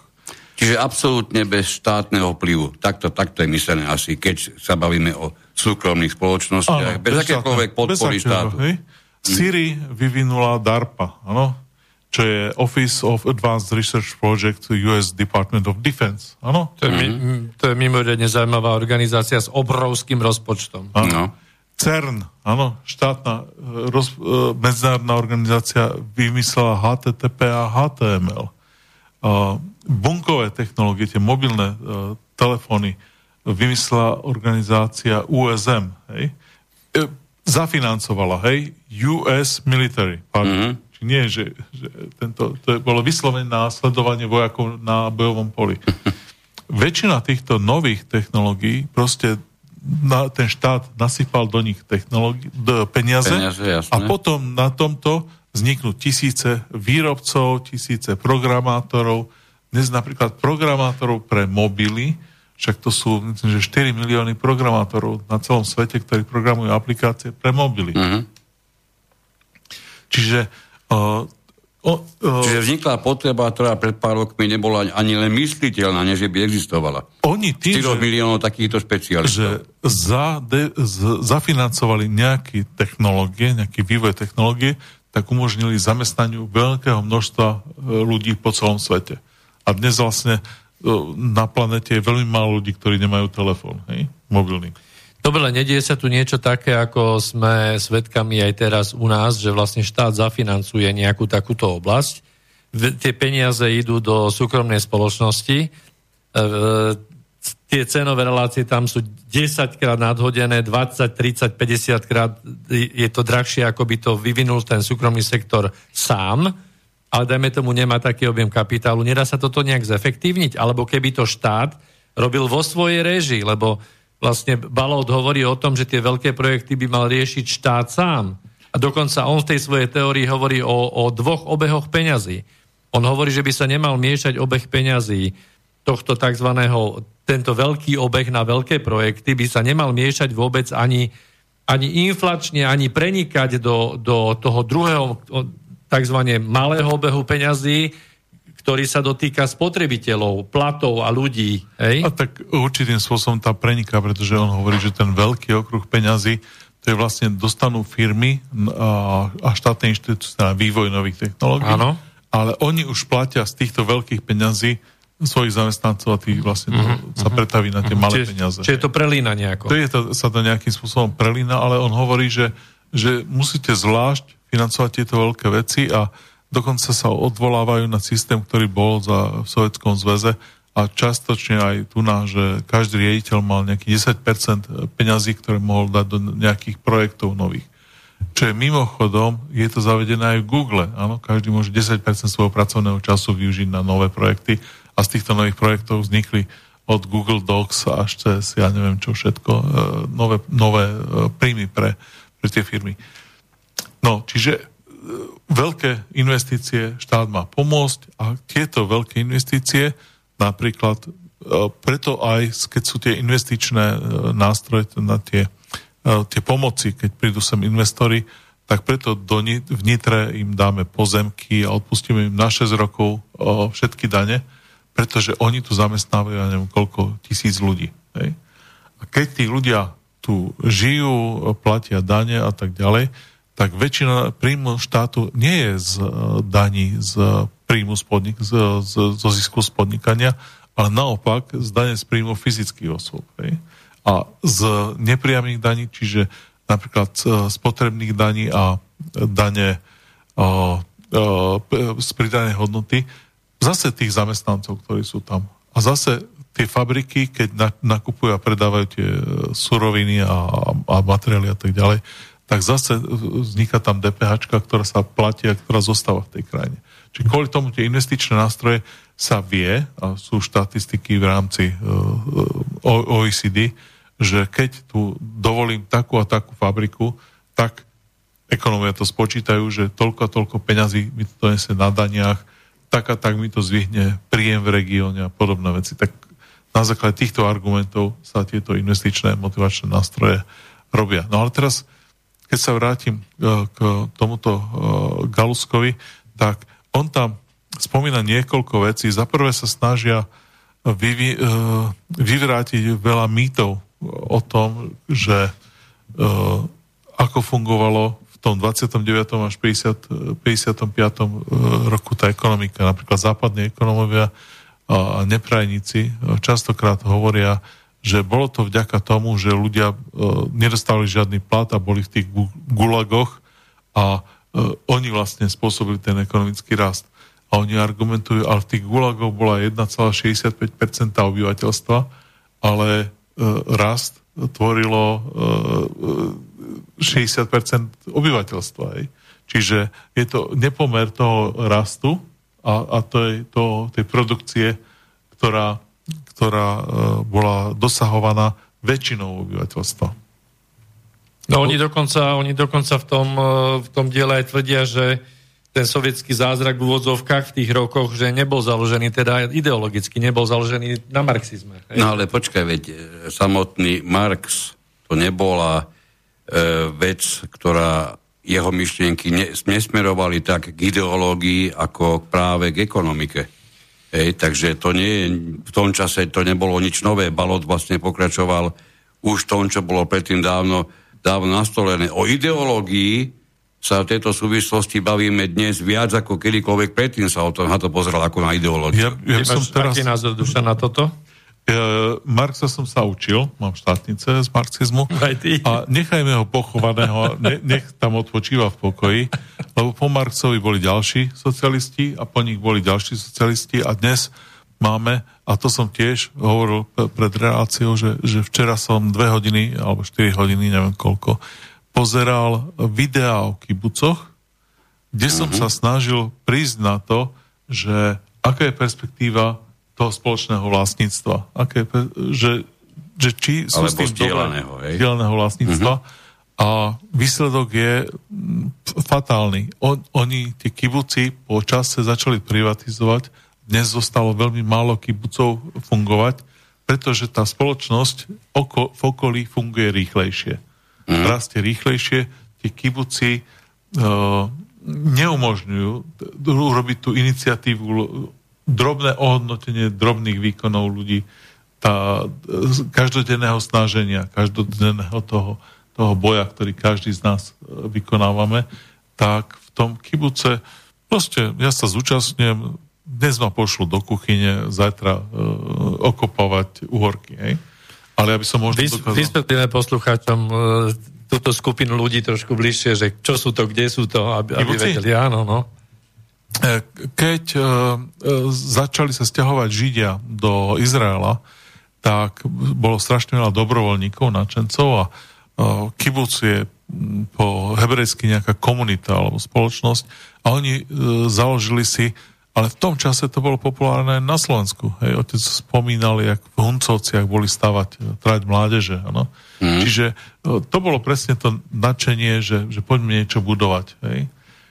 Uh, oni tie, za, založili si tie komunity a začali Neževskú púšť e, zúrodňovať. Začali na Golandské výšiny, začali uh, v rôznych častiach uh, Izraela začali uh, pestovať uh, ovocie, zeleninu a vlastne cez poľnohospodárstvo to bola hlavný uh, na začiatku, čo, čo tam fungovalo. Dnes tvoria, myslím, že 60% poľnohospodárskej produkcie Izraela ktorá je často mimochodom v našich obchodoch, len sa o tom nevie. E, Rôzne produkty z Izraela sa, sa dajú kúpiť. A 60% produkcie Izraela pochádza z týchto kibucov aj dnes. Hej? Čiže pomerne veľké množstvo, aj keď kibuce strácajú za prvé popularitu a za druhé veľká časť z nich je dnes sprivatizovaných, ale oni sa ďalej volajú ako kibuc, len uh, už sú tam, že nemajú všetci ľudia rovnaké platy, ako mali na začiatku. Na začiatku mali platy, povedzme, ekvivalent našim, že 150 eurám dnešným, hej. Po tom čase to dvihli na, na 500, ale zase to mali všetci. No ale potom sa to začalo diferencovať, že ľudia začali zarábať viac, ne, nejaký iný menej a potom už začalo sa s privatizáciou, lebo zistili, že to proste nefunguje, nebolo to tak. Ľudia im odchádzali kvôli tomu, aby zarobil niekde inde, lebo každý človek si vedel povedať, že aha, no počkajte, tu narobíme ako otrok, 12-14 hodín denne, ale tu na uh, Izák v Jeruzaleme ma zamestná a bude mať štvornásobný plat, hej? Tak to bolo presne tá, ten moment, keď začali uh, privatizovať. Ale čo je dôležité, je to pre nás Petriho miska. Ano, celosvetovo máme tu mm-hmm. na komunity, ktoré žijú uh, socialistickým, komunistickým spôsobom a my ich môžeme, chodia tam rôzni sociológovia so svojimi dotazníkmi a sa pýtajú, aká je veľká u vás závisť, aká je veľká u vás spokojnosť, aké je veľké šťastie, ako sú úspešné vaše deti v škole. Hej? A všetky tie veci sa krtmia do štatistik a tak ďalej a výsledok je zlyhanie. Ano, čiže keď niekto bude hovoriť, že, že socializmus a, a, a tak ďalej, my sme socializmus na úrovni krajín si vyskúšali, máme to na úrovni kibucov vyskúšané. Je to dobrá myšlienka, nefunguje to. Kapitalizmus sme si vy, vyskúšali, ale zase tiež vidíme, že má nedostatky. Zlatá stredná cesta, hej, nejaký ten, uh, ten kapitalizmus s ľudskou tvárou asi bude niečo, čo bude fungovať najlepšie. No ale teraz... Keď si ale pri tom, no? pri tom kibuce bol, tak si vlastne hovoril samozrejme o, o Izraeli. A tu je jedna vec, ktorá tento Izrael jednoznačne zbalol domov, ktoré začali hovoriť spája. A to že sa vlastne preslávil, preslávil sa tým nápadom, že už v 1917 roku uh-huh. rozvinul myšlienku vytvorenia sociálno-demokratického Izraela v Palestíne a aktívne sa podielal na, na jeho realizácii. Dokonca ho, ho imenovali za predsedu výboru pre židovské osídlenie Palestíny. A pritom, keď zoberieme, že Balot zomrel v 1931 tak e, naozaj nejaké to dielo aj, v tejto, aj z, tého, z tohoto mm, rangu, keď to poviem takto, po ňom zostalo, niečo proste začal, niečo rozvíjal a nemôžeme samozrejme tejto, v tej veci zabudnúť aj na to, že v tom čase malo Nemecko svoje vážne záujmy, pokiaľ išlo o, o vtedajšiu Palestínu, ale rovnako samozrejme Anglicko a tieto dve krajiny na tom území veľmi vážne superili. Ja neupieram, e, neupieram Balodovi svoj e, podiel na mnohých veciach, ale zase nebudeme vždy, keď hovoríme o dnešnom parašutizme, spomínať Štefana Baniča. No? Hej, dnešné paraky trošku len predsa nejak ináč vyzerajú. A boh, vie, keď... boh vie, či by boli, keby nebolo Baniča. Hej, môžeme sa úspešne o tom hádať. Vrátim sa ale teda k tej Galuskovej knihe, no. že, že čo sú tie recepty tak prvý, prvý recept je uh, plánovanie a plánovanie veľkých vecí. Hej? Čiže on hovorí, že, že tie veľké veci má robiť štát. Napríklad uvádza, že v roku 1955 uh, to štátno, štátne plánovanie robilo nejakých 9 tisíc položiek, ale 39 tisíc položiek nebolo plánované. Že uh, v, oni zistili v tom 29. roku pred zavedením toho, že majú problém, že nikto nevyrába nábytok, nikto nevyrába ženské šaty. A tak v 55.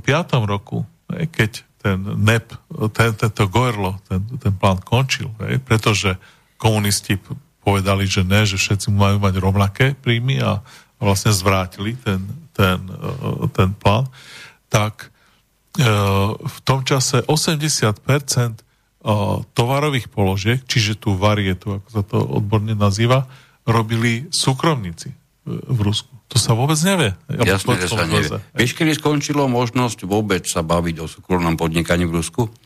Ktorom roku to bolo definitívne skončené? Neviem. Toto som dával predčerom otázku Petrovi, samozrejme tiež nevedel. Nie, že by som ja bol taký múdry, lebo ja by som rovnako zlyhal, lebo natypovať si, že to bolo roku 1931, No. To by nás nemalo ani prečo takému roku nejakým spôsobom navigovať. Naozaj, do 31. roku síce viacerými etapami rôznymi to prechádzalo, ale prakticky sa dalo povedať, že bolo možné súkromné, súkromné vlastníctvo a podnikanie. Hej. Podnikanie. No, predstavte si, že my sme v 50. rokoch, na začiatku 50. rokoch, robili tu uh, združtevňovanie, áno, to, to bol nejaký... Dobrá myšlienka zlým spôsobom ale robená. Do, do 55. roku fungovalo ešte Goerlo, že kde každému uh, v Sovjetskom zväze, kto mal chuť polnohospodársky podnikať, dávali jeden hektár pôdy. No. A dávali mu požičku na roz, rozvoj uh, mm. tohto. Čiže my sme zase na základe Marxa vymýšľali niečo, čo čo sa zistilo už veľmi dávno v Sovjetskom zväze, že to nefunguje. No. Že na ovocie a zeleninu je najlepšie drobný podnikateľ, lebo nikto to nevie vyrobiť lacnejšie a ani s väčšou láskou. S väčšou láskou. A kvalitnejšie no? aj. Kvalitnejšie. Samozrejme, to platí dodnes našťastie. Čiže alebo na nešťastie. prvý recept je plánovanie. Hej? Hmm. Ten druhý recept bol technológie. Hej? V 29. povedali, že to bude elektrina. Hej? Teraz sú to, bol to internet, bol to teraz napríklad Číňania majú vlastnú výrobu procesorov, začínajú. To teraz bol monopol na západe na výrobu procesorov. Začínajú vlastné procesory. Aj tak sa vyrábali v Číne. Aj tak sa vyrábali, ale museli sa platiť poplatky. Áno, A teraz už sa nebudú. Hej? A máme otvorené procesory, tie RISC-5, inštru, inštrukčný e, súbor, takže budú na vlastné technológie a cena procesorov pôjde dole. Hej? Dnes už ten E, tá plošná, plošný spoj s RISC-5 procesorom stojí 5 dolárov na, len na základe toho, že, že je otvorený inštrukčný súbor, že sa nemusí platiť 40 dolárov e, do Intelu. A teraz, keď ešte aj ten, tá mašina, na ktorej sa to vyrobí, bude, bude čínska, no, na základe nejakej čínskych technológií, tak z tých 5 dolárov pôjde ten počítačový e, plošný spoj pôjde na koľko? Na 1 dolár, hej? Čiže už sa budeme dostávať na... E, nikoho nebude ceny počítačov e, do pár rokov zaujímať. Už teraz je to veľmi komunitná záležitosť. No ale teda druhý, druhý recept uh, Galusku je, že technológie. Štát má podporovať nové technológie, dať do toho peniaze a keď tá technológie vyvinie, odozdať to priemyslu, aby sa toho zmocnilo a ten priemysel to zase odozdá do, do spotreby obyvateľstvu. Tretie boli peniaze, ty si to už spomínal, hej, tie uh, po, systém požičiek, uh, ten malý systém, veľký systém, mm. si spomínal, mm. tak presne oni hovoria, že musíme zase prísť s tým, že sa budú plánovať veľké peniaze na veľké investície, a tento rok budeme vyrábať, ja neviem, integrované obvody, budúci rok dáme proste do nových technológií sa bude investovať. Ďalšie je e- efektívnosť. Oni spomínali, že v 29.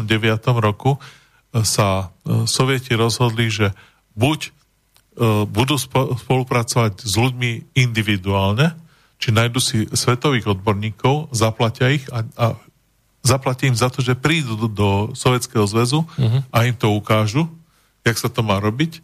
A oni napríklad si, si pozvali odborníka na organizáciu, na projekt management. Uh-huh. A uh, nechali si 4 tisíc ľudí vyškoliť tým človekom, uh, zaviedli ten projektový management a keď to začali na západe uh, zavadzať, tak to tam začal ruský emigrant v Spojených štátoch robiť dieru do sveta s tým. Hej. Podobne s, s mnohými ďalšími technológiami. Svet buď, je plný paradoxov. Buď robili s ľuďmi, alebo si kúpili od Siemensu a Rolls Royce alebo koho licencie, rozobrali auto a začali to robiť. Čiže to bolo ef- efektívne a, po, a posledné je podnikanie. Hej?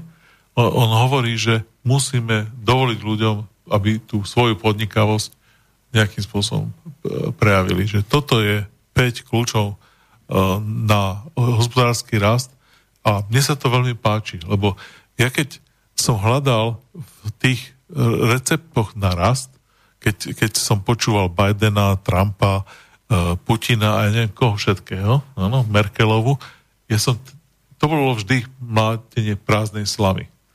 A tu je konkrétna vec, že ja ako manažer, keby niekto povedal, že tu máš týchto 5 vecí a rob to, hej? Za prvé plánovanie, dones mi že čo budeš robiť veľké veci. Za druhé, zavádzaj nové technológie, hej. Ja prídem a poviem, dobre, tak dáme tento rok po 20 miliónov granty a, a doneste mi ale hodnotné technológie. Nechcem tu, uh, že budeme robiť malé, uh, ja neviem, žlté kačičky, áno, ale príďte s niečím užitočným, hej? niečím uh, prevratným, niečo, čo je hodnotné ja keď také niečo nájdem, tak poviem, dobre, ja dám do toho 20 miliónov eur, ale naplánujem ti aj pôžičky, aby sa to vyrábalo a ja to dovedem do toho, že čokoľvek, čo to bude, tak celosvetovo sa to bude so slovenským logom uh, pre, predávať všade po svete. Peniaze, hej? Oni povedia, naplánuješ si to takýmto spôsobom, každý rok budeš mať, uh, čo ja viem, 50 krát 20 miliónov eur na tieto veľké investície. Hej. Výber. Ja už viem ako, ako ekonom, ako manažer, ja už viem vyberať. Urobím zoznam, urobím červenú čiaru a budem to šrubovať. A ďalšie je efektívnosť. Hej. Jak už keď mám projekty, červenú čiaru, tak ich budem sledovať. A koľko z tohto ste predali? A kedy to začnete vyrábať? Aká bude jednotková cena, hej? Či to je to slovenské lietajúce auto, čo, o ktorých sa hovorí, hej? No, my sme to vyvinuli a predviedli a išlo to tak mierne dostratené. Hej? A už sa to aj rozdelilo, už sú dve. Je, akože, hej? No presne to chcelo. No ale ja som si predstavoval, keď si ty to rozprával, že tuto sú tie veľké projekty, peniaze, no. že by si vybral ako manažer, tak teraz si toto rozmen na drobné, pozri sa na tú našu terajšiu vládu, na ministerstvo informatiky a toho rozvoja, e, nemenované najlepšej ministerky na svete. E, to, to, je, to je proste nerealizovateľné. To je čistá utopia toto. A, Žiaľ. Hej. Čiže návody sú. Hovoríme o tom, ale že ja by som to riešil, ale Miky, vravíš, že máme telefonát? Máme telefonát, áno. Dobrý večer, prajeme. No dobrý večer, chlapi, pozdravujem Petr Danostov. Nie je smiešno, že na, najvyššia ministerka informácií, tá hlúpa žena, dobre, nehajme to tak. Peter, poprosím vás, dáme otázku. Dobre, jasne, daj, dáme otázku. Ja sa hostia chcem opýtať. Ako je to možné, že ja, to, ja stále tomu nerozumiem, že my sme, akože Čína, Made in Čína, Made in Čína, všetko v pohode Made in Čína.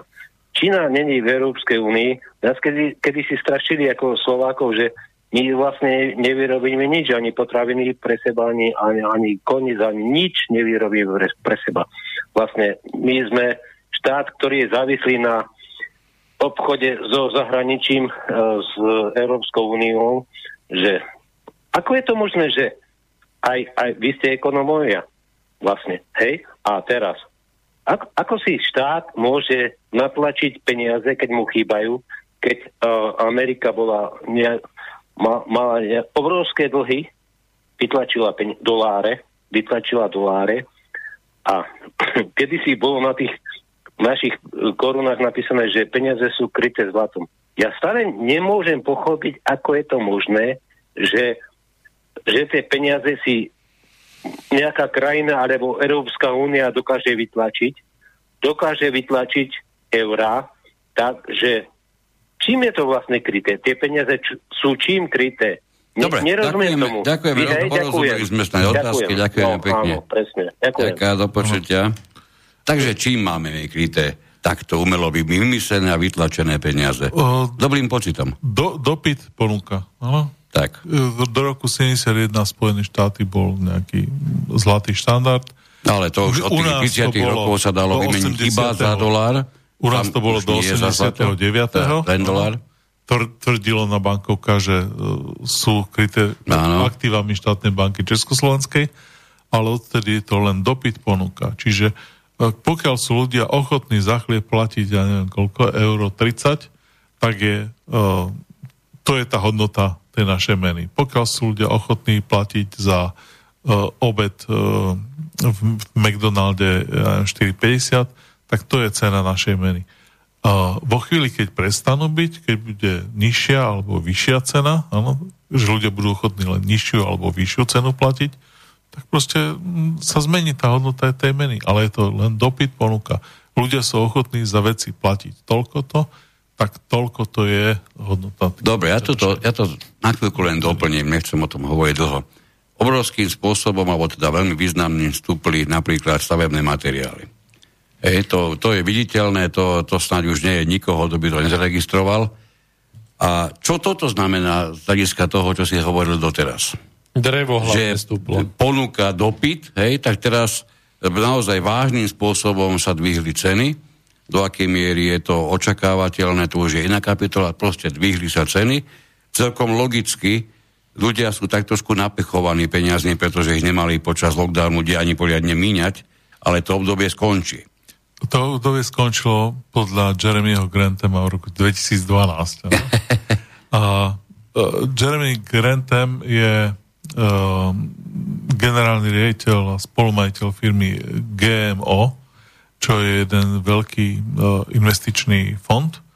Uh, myslím, že 105 miliard dolárov a on tento rok dal dve zaujímavosti. Jedno bol rozhovor pre Bloomberg, Grant Ham, Grant, Grant Ham, Ham sa to píše, a Bloomberg rozhovor, či interview, a druhé bolo Grantham Analysis uh, Commodities, áno, keď tam dáte takto niekde na Google alebo na Bloomberg, alebo kde to nájdete. A on má ne, niekoľko stoviek analytikov a oni analyzovali ceny komodít a hovoria od roku 1900 do roku 2012 ceny komodít klesali a od roku 2012 začali rásť. Komodít ako tak. Komodít. Mm-hmm. Má index z 30 komodít, je tam graf pre železo, je tam graf pre... Uh, no, pozrite si to, sú tam linky potom na ďalšie správy, na ďalšie uh, stránky a tak ďalej. Prečo? My sme začali svoje suroviny vyčerpávať a od roku 2000, do roku 2012 bola Economies of Scale, bolo ten, ten uh, učenie sa, že, že čoraz sme efektívnejšie sme to ťažili s nižšou energiou a tak ďalej, ale proste nás to dobehlo, že sme neustále rastúcej živočišný druh na malej planete a začali sme vyčerpávať tie suroviny a to je, to sa týka cementu, železa a toho dreva. Čo no, ten skok je vyše 100%, hej? Na gulatine, na, na tých rôznych výrobkoch tiež to teraz e, ponúka dopyt, to asi nespôsobil tak, tak Nie, skok. toto je vyslovene, že rast cien, lebo vyčerpávame. No? Dnes som videl na Facebooku zdieľali fotky z Polonín, ano, z Národného parku Poloniny. To je normálne celé, je to... To je hole. Hole, mm. vyrúbané. Prečo? Pretože stavebné drevo v Amerike už minuli a teraz skupujú po celom svete stavebné drevo, takže my vyrúbeme naše lesy, odvezieme do Polska, kde najbližšie sú e, podnikaví ľudia a vyrábajú z toho OSB dosky a tie lepené e, ranoly a v palcových mierach nahodia na, na lode a dávajú do Spojených štátov. Hej? Prečo? Lebo tam majú ekonomický boom, hospodársky, e, stavebný. Prečo? Lebo majú nulové úroky. Hej? Daj ešte jedno, prečo? Prečo majú nulové úroky? Aby zachránili uh, americký dolár. Aha. No a, toto je, a na úkor toto koho ho majú zachrániť? Na úkor hoci koho. sveta. Ko, hoci koho. Teraz sme sa dostali k peknému záveru. Tak Ale ne... pozor, aj na, za, na, na úkor svojich chudobných ľudí. Však Samozrejme, tam, no jednoznačne. Sa to zbedačuje. Oni, bohatí Američania, zbeha, sa snažia bedačiť zvyšok sveta a zvyšok, zvyšok sveta im to v najbližšom čase poráta. Najväč... To tiež povedané, je... to sme viackrát vo vysielaní hovorili. New, New York Times uh, písal článok, že najväčšou hrozbou Ameriky je Amerika sama. Samozrejme, že sa článok. rúti sama do seba. Hej? No, Napriek tomu, že Biden povedal, že, že sme späť. Ale k tomu, k tomu, čo sme sa bavili, že cena a hodnota, tak ja nemôžem jeden vtip nepovedať v rámci tohto. No. Na aukcii drahých obrazov sa do poslednej už série draženia dostanú dvaja záujemcové, jeden e, naftový e, arabský šejk a americký bankér a už je cena na 30 miliónoch a idú už, už iba oni dvaja. A dostanú sa nakoniec až na 50 miliónov a na 52 ten šejk arabský to skončí že on už ďalej teda nejde, tak ide za tým americkým bankérom a mu podáva ruku, že teda gratulujem mu, že teda to vydražil. A ten Američan sa opýta toho šejka, že a ty prečo si nedražil ďalej? A ten šejk hovorí, že vieš to, 52 miliónov dolárov, to je, to je akože sakra veľa barelov ropy. To keď ja mám, vidím ten obraz tých, proste tých súdov tej ropy, že to je tak strašne veľa, že už som proste nemohol pokračovať. A a ty, ty si, jak to, že ty si pokračoval, hovorí tomu bankerovi. Banker hovorí jednoducho, že ja som videl iba vychádzajúce papiere z tlačiarne. No, Takže to je, to je celé a takto ten svet funguje a my sa vlastne, jak si to teraz dobre povedal v tom závere, že každý niečo kvázi zachraňuje a my sa navzájom takto preťahujeme a drancujeme to celé. Hej? My drancujeme navzájom ano, jedno, neustále sa nemeniacou obeťou. A drancujeme ten celý celok ešte navyše, hej? No žiaľ, sme ako keby sme boli, sa ponáreli v bažine, v tej, tej mokradi a vieme, že jediný spôsob, ako sa zachrániť, je dostať niekoho iného pod seba. Ano, sa na neho postaviť a, a chvíľočku dýchať. A samozrejme, treba tam tlačiť pod seba tých ľudí a dovtedy, dokým už nemáme, až sa nedotkneme dna tej, tej bažiny. A kde je to dno? A to nikto nevie. To nevieme, samozrejme. No ale samozrejme, my sme ešte k tomu, e, tá bažina je vlastne potápajúcou sa loďou. My tú planetu sme vyčerpali. Hej. My sme e, železo, e, zlato, striebro, proste všetko, všetko sme vyčerpali a tá ťažba bude alebo už klesá, hej, a, alebo teda respektíve ťažíme s čoraz väčšími nákladmi, uh, aby sme udržali tú ťažbu. Takže, takže asi tak, no. No ja ešte by som, keby sme sa vrátili k tej, k tej knihe uh, ohľadom toho Galušku no. alebo Galusku, tak tá knižka sa volá Kryštál rastu k ruskému ekonomickému zázraku, aby pre poslucháčov bolo, keby to hľadali. A my sme sa vlastne aj teraz dostali k takej nejakej fáze, že by sme mohli snáď pouvažovať nad tým, že poslucháčom je jasné, že ani ten kapitalistický model sa v podstate neosvedčil, ani ten socialistický, komunistický model, rôzne ani tieto pokusy komunitné. Ten... Čiže sme niekde medzi, alebo niekde, že teraz nevieme ani, že ktorým smerom sa ďalej pohnúť. Hej? Tie, samozrejme, dobré na tej spoločnosti je, že je dosť veľa krajín, 269 alebo koľko, čiže každá teraz bude mať vlastnú metódu, ako sa zachrániť a bude špekulovať. A samozrejme tie dobré myšlienky my budeme navzájom od seba kopírovať.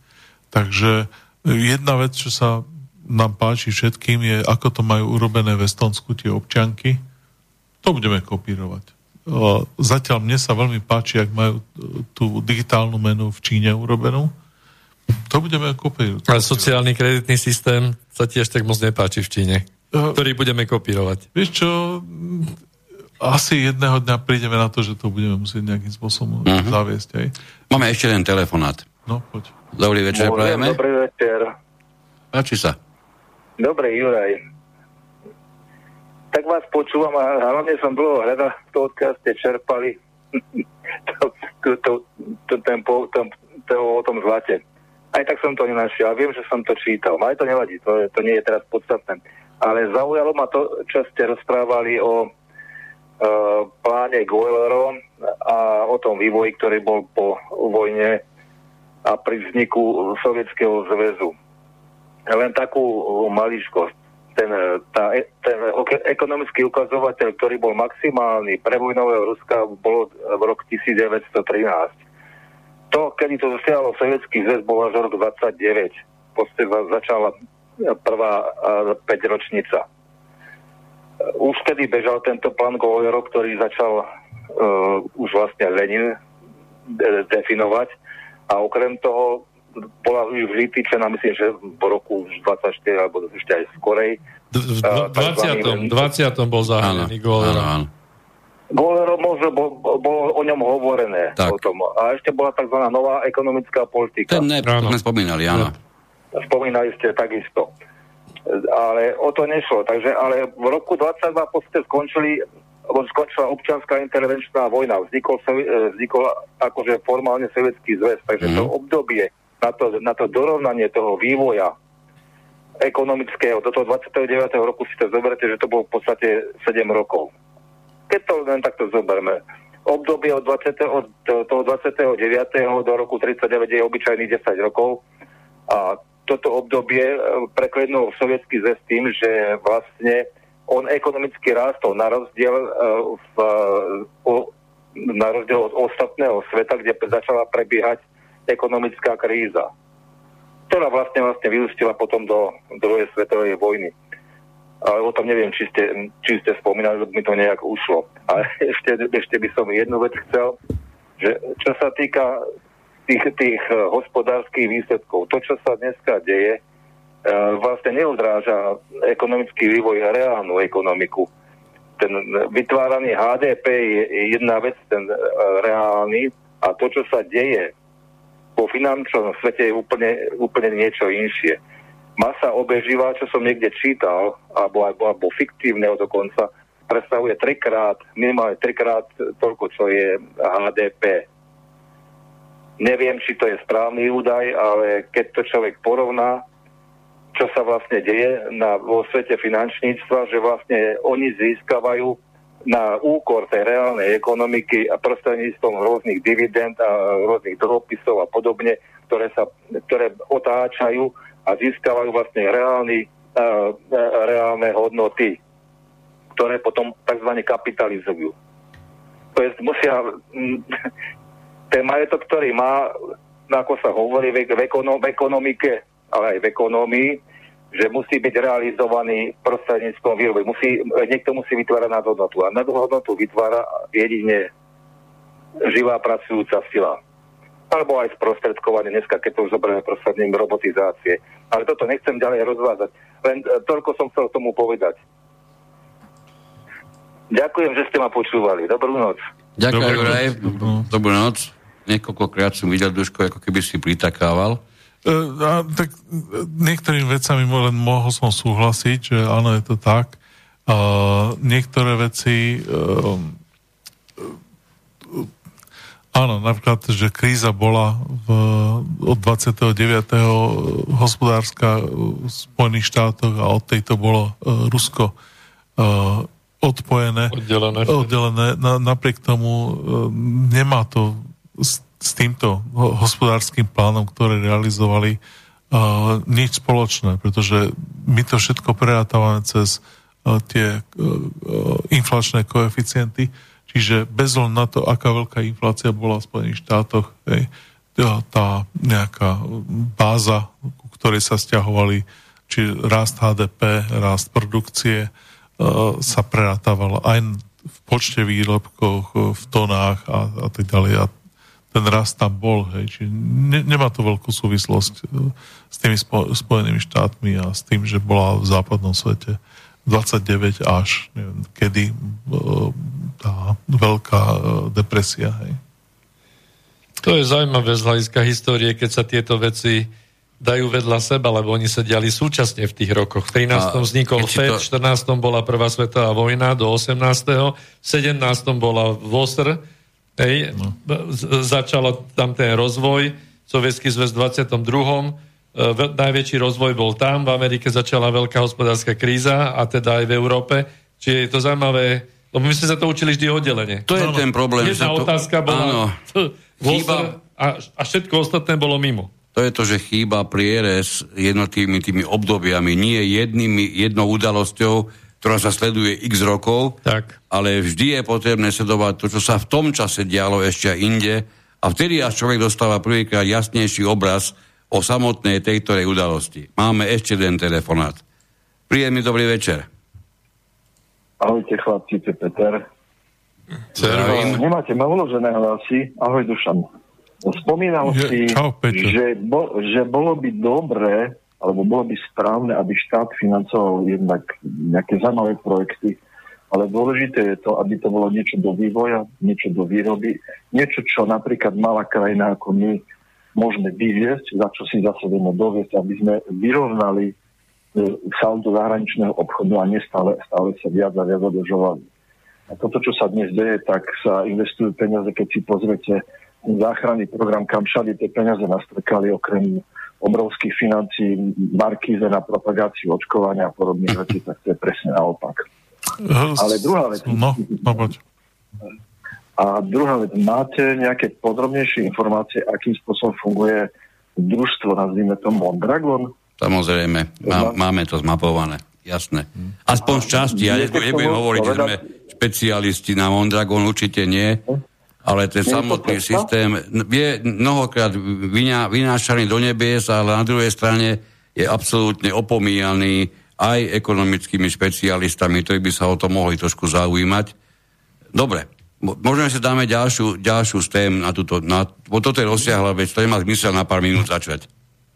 Lebo určitým spôsobom sa to dotýka toho, čo ste teraz dostali. Samozrejme, Dobre. jasné, isté, že áno. Dobre. Je to, Len je taký, to taká kombinácia, hej. Ja, tam je, tam je iba, iba niekoľko, iba jednu vec poviem, zo všetkých možných prvkov, ktoré na tom Mondragone je, je vysoko zaujímavé, že rozdiel medzi, medzi najlepšie zarábajúcim, nech to, nech ho nazvieme vrcholným mm. manažerom, to je jedno, kto to je jaditeľ, áno, to môže byť áno, čokoľvek. Áno, 10, alebo tak nejak. A akýmkoľvek iným pracovníkom je pevne daný a keď chce zarábať pán riaditeľ výrazne viac, tak musí výrazne viac zvýšiť mzdu všetkým ostatným. Mm. Hej, teda rozhodne tým, ktorí zarábajú najmenej, tým musí tu vyhnúť tú sumu, pretože teda tú, tú, tú mzdu, pretože on sa bude vždy porovnávať s tými, čo zarábajú najmenej. Oh. Takže to je to by, taký... To by napríklad, áno, a on to vyzerá tak ľúbivo, napr- Peter, to vyzerá tak z no? diálky tak ľúbivo, akože tak trošku potrestáme tých vrcholových manažerov a podobne, ale tam za všetkými týmito záležitosťami je potrebné sledovať aj tie negatívne prvky a boje si byť istý, že tam sú. No. Ej, vždy to tak bolo, aj tak bude. Neexistuje, proste, ja, ja, ja, som, ja nie som ochotný nabehnúť na, na motorku, ktorá sa nažíva, už sa vymyslelo niečo dokonalo, dokonale. Hej, no ale Peťo, ešte kým si na linke, že uh, jedna lastovička ale to nerobí. Čiže určite, nie že určite, ja som včera si vypočul aj kibuce, že ešte fungujú stále niektoré na tom socialistickom alebo družstevnom e, spôsobe, ale väčšina z nich bolo privatizovaných. Hej. A keď hovoríme ale o, o tomto modele, ktorý Galuska o, spomína, o modele od 29. roku do 55, tak hovoríme o 100 miliónovej krajine, kde ten model bol tisícekrát použit, použitý. Hej. A, a priniesol proste merateľné výsledky v 29 tisíc alebo koľko tých komoditách, ja to niekde mám poznačené, hej. Som to pred chvíľou e, čítal. Takže uh,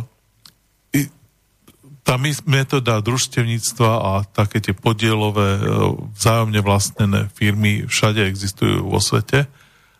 Napriek tomu čiarka, áno, ale pokračuje tá veta ďalej, že pre väčšinu ľudí a ten model na väčšinu tej produkcie je taký, že musí umožňovať individuálne podnikanie, individuálne iniciatívu ľudí a, a napríklad viazať to, že firma môže mať generálny riaditeľ len 10 násobok e, plat ako jeden e, na, najnižší e, plat vo firme, aj sa to dá ob, obchádzať a, a tak ďalej a tak ďalej. My by sme sa ako spoločnosť mali snažiť o to. My vieme, že to Fínsko, kde je veľká rovnostárstvo v platoch, že funguje veľmi dobre. My vieme, že Dánsko, kde je veľká rovnostárstvo, funguje veľmi dobre. A čo sa týka spokojnosť, šťastia, medzigeneračnej sociálnej pohyblivosti a ďalších veci, čo by som musel dlhšie vysvetľovať, tak by sme asi veľmi veľa museli ďalších vecí rozprávať. A že to rovnostárstvo v Dánsku, tak... Peťo, hovor. Kibuc, e, kibuc mať úplne rovnaké príjmy je nezmysel. A toto, čo sa dnes deje, takisto nezmysel. Samozrejme, že je treba hľadať nejaký model, ale hlavne do toho zapliesť konečne a, a nepodarilo sa to, ani sa to nedá pri súčasných podmienkach hľadnutia dať nejakú morálku, výchovu, niečo, aby tá napríklad štátna televízia začala tých ľudí vychovávať a ne, nezdevinovať, ak sa hovorí. Ona, vieš, Peter, súčasťou. iba narýchlo tomuto, čo hovoríš, štátna televízia bude v tej chvíli schopná vychovávať napríklad alebo kázať o morálke, keď bude sama schopná zamestnávať predovšetkým morálne vyspelých ľudí. Tu je, tu je zásadný problém. To je presne to isté, keď má niekto začať učiť o podnikaní, tak nemôže začať učiť, pretože je fantasticky mimo podnikania. To asi veľký zmysel mať nebude. Ej, takže áno, absolútne súhlasím. Tá, v, tej, v tom, tej mravnosti alebo tej morálke je absolútny základ aj hádam aj svetlejšej budúcnosti, dúfajme, že nejaká príde. A bez takejto vážnej základnej časti bude opäť len na vratkých nohách stáť, nech bude akákoľvek, lebo na tej morálke a mravnosti sa dá postaviť absolútne všetko. Ale tu je ten najzásadnejší problém, že pokiaľ tá mravnosť a, a tá morálka nebude prevládať alebo aspoň hrať dôležitú časť každého jedného z nás, čo je naozaj taká malá utopia, povedzme si pravdu, Peter, tak to všeobecne veľmi veľký dopad mať žiaľ nebude. No hovoríme si, že je to stále horšie, horšie. No ja som zvedavý, kde tá stena je. Teda, Niekde ju nájdeme, buď si istý. Dobre, ďakujeme ti, Peter, ahoj. Majte sa, chlapci. Čau, ahoj. Čau. Ja by som len pripomenul jednu vec, že, že médiá sú nástrojom ideologickej moci, takže nikdy nebudú hovoriť to, čo sa nám bude páčiť, lebo predstavujú nejaký, nejakú dlhodobo naštartovanú ideológiu, momentálne tú liberálnu, takže to sa valí 30 rokov tu už. A to sme sa bavili v minulom vysielaní, Niečo presne riešiť. tak. Ideológia je raz nastavená, to sú železné kolejnice. Nie je to o tom, že zajtra sa dá zmeniť chod kolejnic presne, presne nejakou veľmi vážnou možnosťou úplne kde inde. Nie, nie, nie je to tak. Dobre. Čo by ste povedali na záver, Dušan? No, Povedz že... niečo pekne, čo nás úžasného čaká v budúcnosti. Ja tomu Galuskovi verím. Ja by som to veľmi rád vyskúšal v nejakej krajine a keby sa to Slováci chytili, to by nám mohlo pomôcť. Čiže Nechytia, ako... to vieme vopred Uh, jedine, jedine, že by to prišlo ako ideologický pokyn zo zahraničia. A, alebo jedine, že by to po Rusoch prevzali, ja neviem kto, po nich ano. ešte neviem kto a tak ďalej. A už keď to všetci použijú, tak asi to príde aj na slovo. Počkaj, ale to budeme ale vo veľmi veľkom záchvate seba záchovy, keď toto budeme chcieť implantovať. A to už budeme mať veľmi dlhé brady. Áno, áno, neviem, či sa to dožijeme my traja, no. No, tak som čel niečo pozitívne, nakoniec či to zmenil na negatívne. No nie, tak skúsme tak, že treba odkúpiť nejakých 3000 km štvorcových niekde a tam to zaviesť. A, a tam, tam sa nasťahovať. No. no. No, možno, že rovnako si hovoria autory tých vakcín, že treba to vyskúšať a potom uvidíme, ale nejak do, to sme, do tejto oblasti. To Mimochodom, nie, iba jednu vec musím dať, lebo to je čerstvá správa VHO, neodporúča žiadne ďalšie plošné testovanie, pretože sa jednoznačne ukazujú ako neúčinné. Hm. Neviem, čo s touto informáciou bude robiť náš bývalý pán premiér, terajší minister, čo je veľmi zaujímavo spojená funkcia, ktorá nebýva častá ani politike ani teda v bežnej politike je to ešte na Slovensku. Takže, takže máme tu jeden úder pod pás, ktorý zase táto jedna garnitúra politická veľmi rozsiahlým spôsobom práve, práve utržila. Mňa zase baví tá, e, veľmi sa mi páči tá informácia, že letecké spoločnosti zvažujú, že dovolia lietať len neočkovaný. Áno, lebo áno. pravdepodobnosť zra, zrážania krvi je 400 krát menšia u neočkovaných. A ďalšia informácia, že letecké spoločnosti vyjadrujú mimoriadne vážne znepokojenie nad plynulosťou dopravy leteckej, pretože ak sa doprava má nechať táto letecká ovplyvňovať tými tzv. COVID pasmi, no. tak predvídajú mimoriadne dlhé čakacie doby, ktoré, ktoré vlastne znemožnia akékoľvek normálne prevádzkovanie leteckých spoločností. No. Takže musíme si vybrať, či chceme mačku alebo psa, lebo toho mačkopca tu mať asi, mať asi nebudeme. Dobre. Možno, že aspoň, aspoň takéto, takéto zaujímavosti nakoniec, keď sme celý ten čas dokázali tú pliagu e, obchádzať, tak sme si ju dali aspoň ako zákusok nakoniec. Dúfajme, že pozitívne. V každom prípade pozitívne naladenie vám prajeme, vážení poslucháči, do celého leta. Nebudeme sa počuť vysokou pravdepodobnosťou, pretože nám to s kolegom nejako dobre nevychádza. Bude tu on, alebo som tu ja, prípadne nie sme tu ani jeden. Uvidíme, možno sa na jedno vysielanie snáď podarí. Ak by náhodou nie, prajeme veľmi pekné leto, čo najmenej nepríjemných horúcich dní, ale o to viac slnka užite si takého toho, takého toho uhorkového obdobia, kedy akákoľvek aktivita, ktorá nás oberá onerevý celý rok, tak trošku predsa len poklesne a plný síl sa stretneme takto zase, zase niekedy na začiatku septembra. A ak teda sa nám nepodarí odvysielať časť, možno že aj, aj dve priebehu, priebehu leta. Veľmi pekne ďakujem za, za dnešné povídaní na nie ľahkú tému. Toto naozaj sme si nevymysleli niečo, niečo, čo bolo ľahké. Pomohol nám tomu jeden poslucháč, ktorý nám tú trošku tému tak, tak trošku prihral. Veľmi pekne ďakujem Dušanovi Doliakovi. Ďakujem za pozvanie. A samozrejme kolegovi Petrovi Luknárovi. No aj tebe. Miroslavovi Kantnerovi. Áno, od... ja ďakujem za, za ten celý čas doteraz a od septembra ďalej. Tak od mikrofónu sa s vami lúči Miroslav Kantner budeme sa počuť. Teraz nevieme presne, ale určite to bude za niekoľko týždňov. Pekný dobrý večer, priatelia. Táto relácia vznikla za podpory dobrovoľných príspevkov našich poslucháčov. I ty sa k ním môžeš pridať. Viac informácií nájdeš na www.slobodnyvysielac.sk Ďakujeme.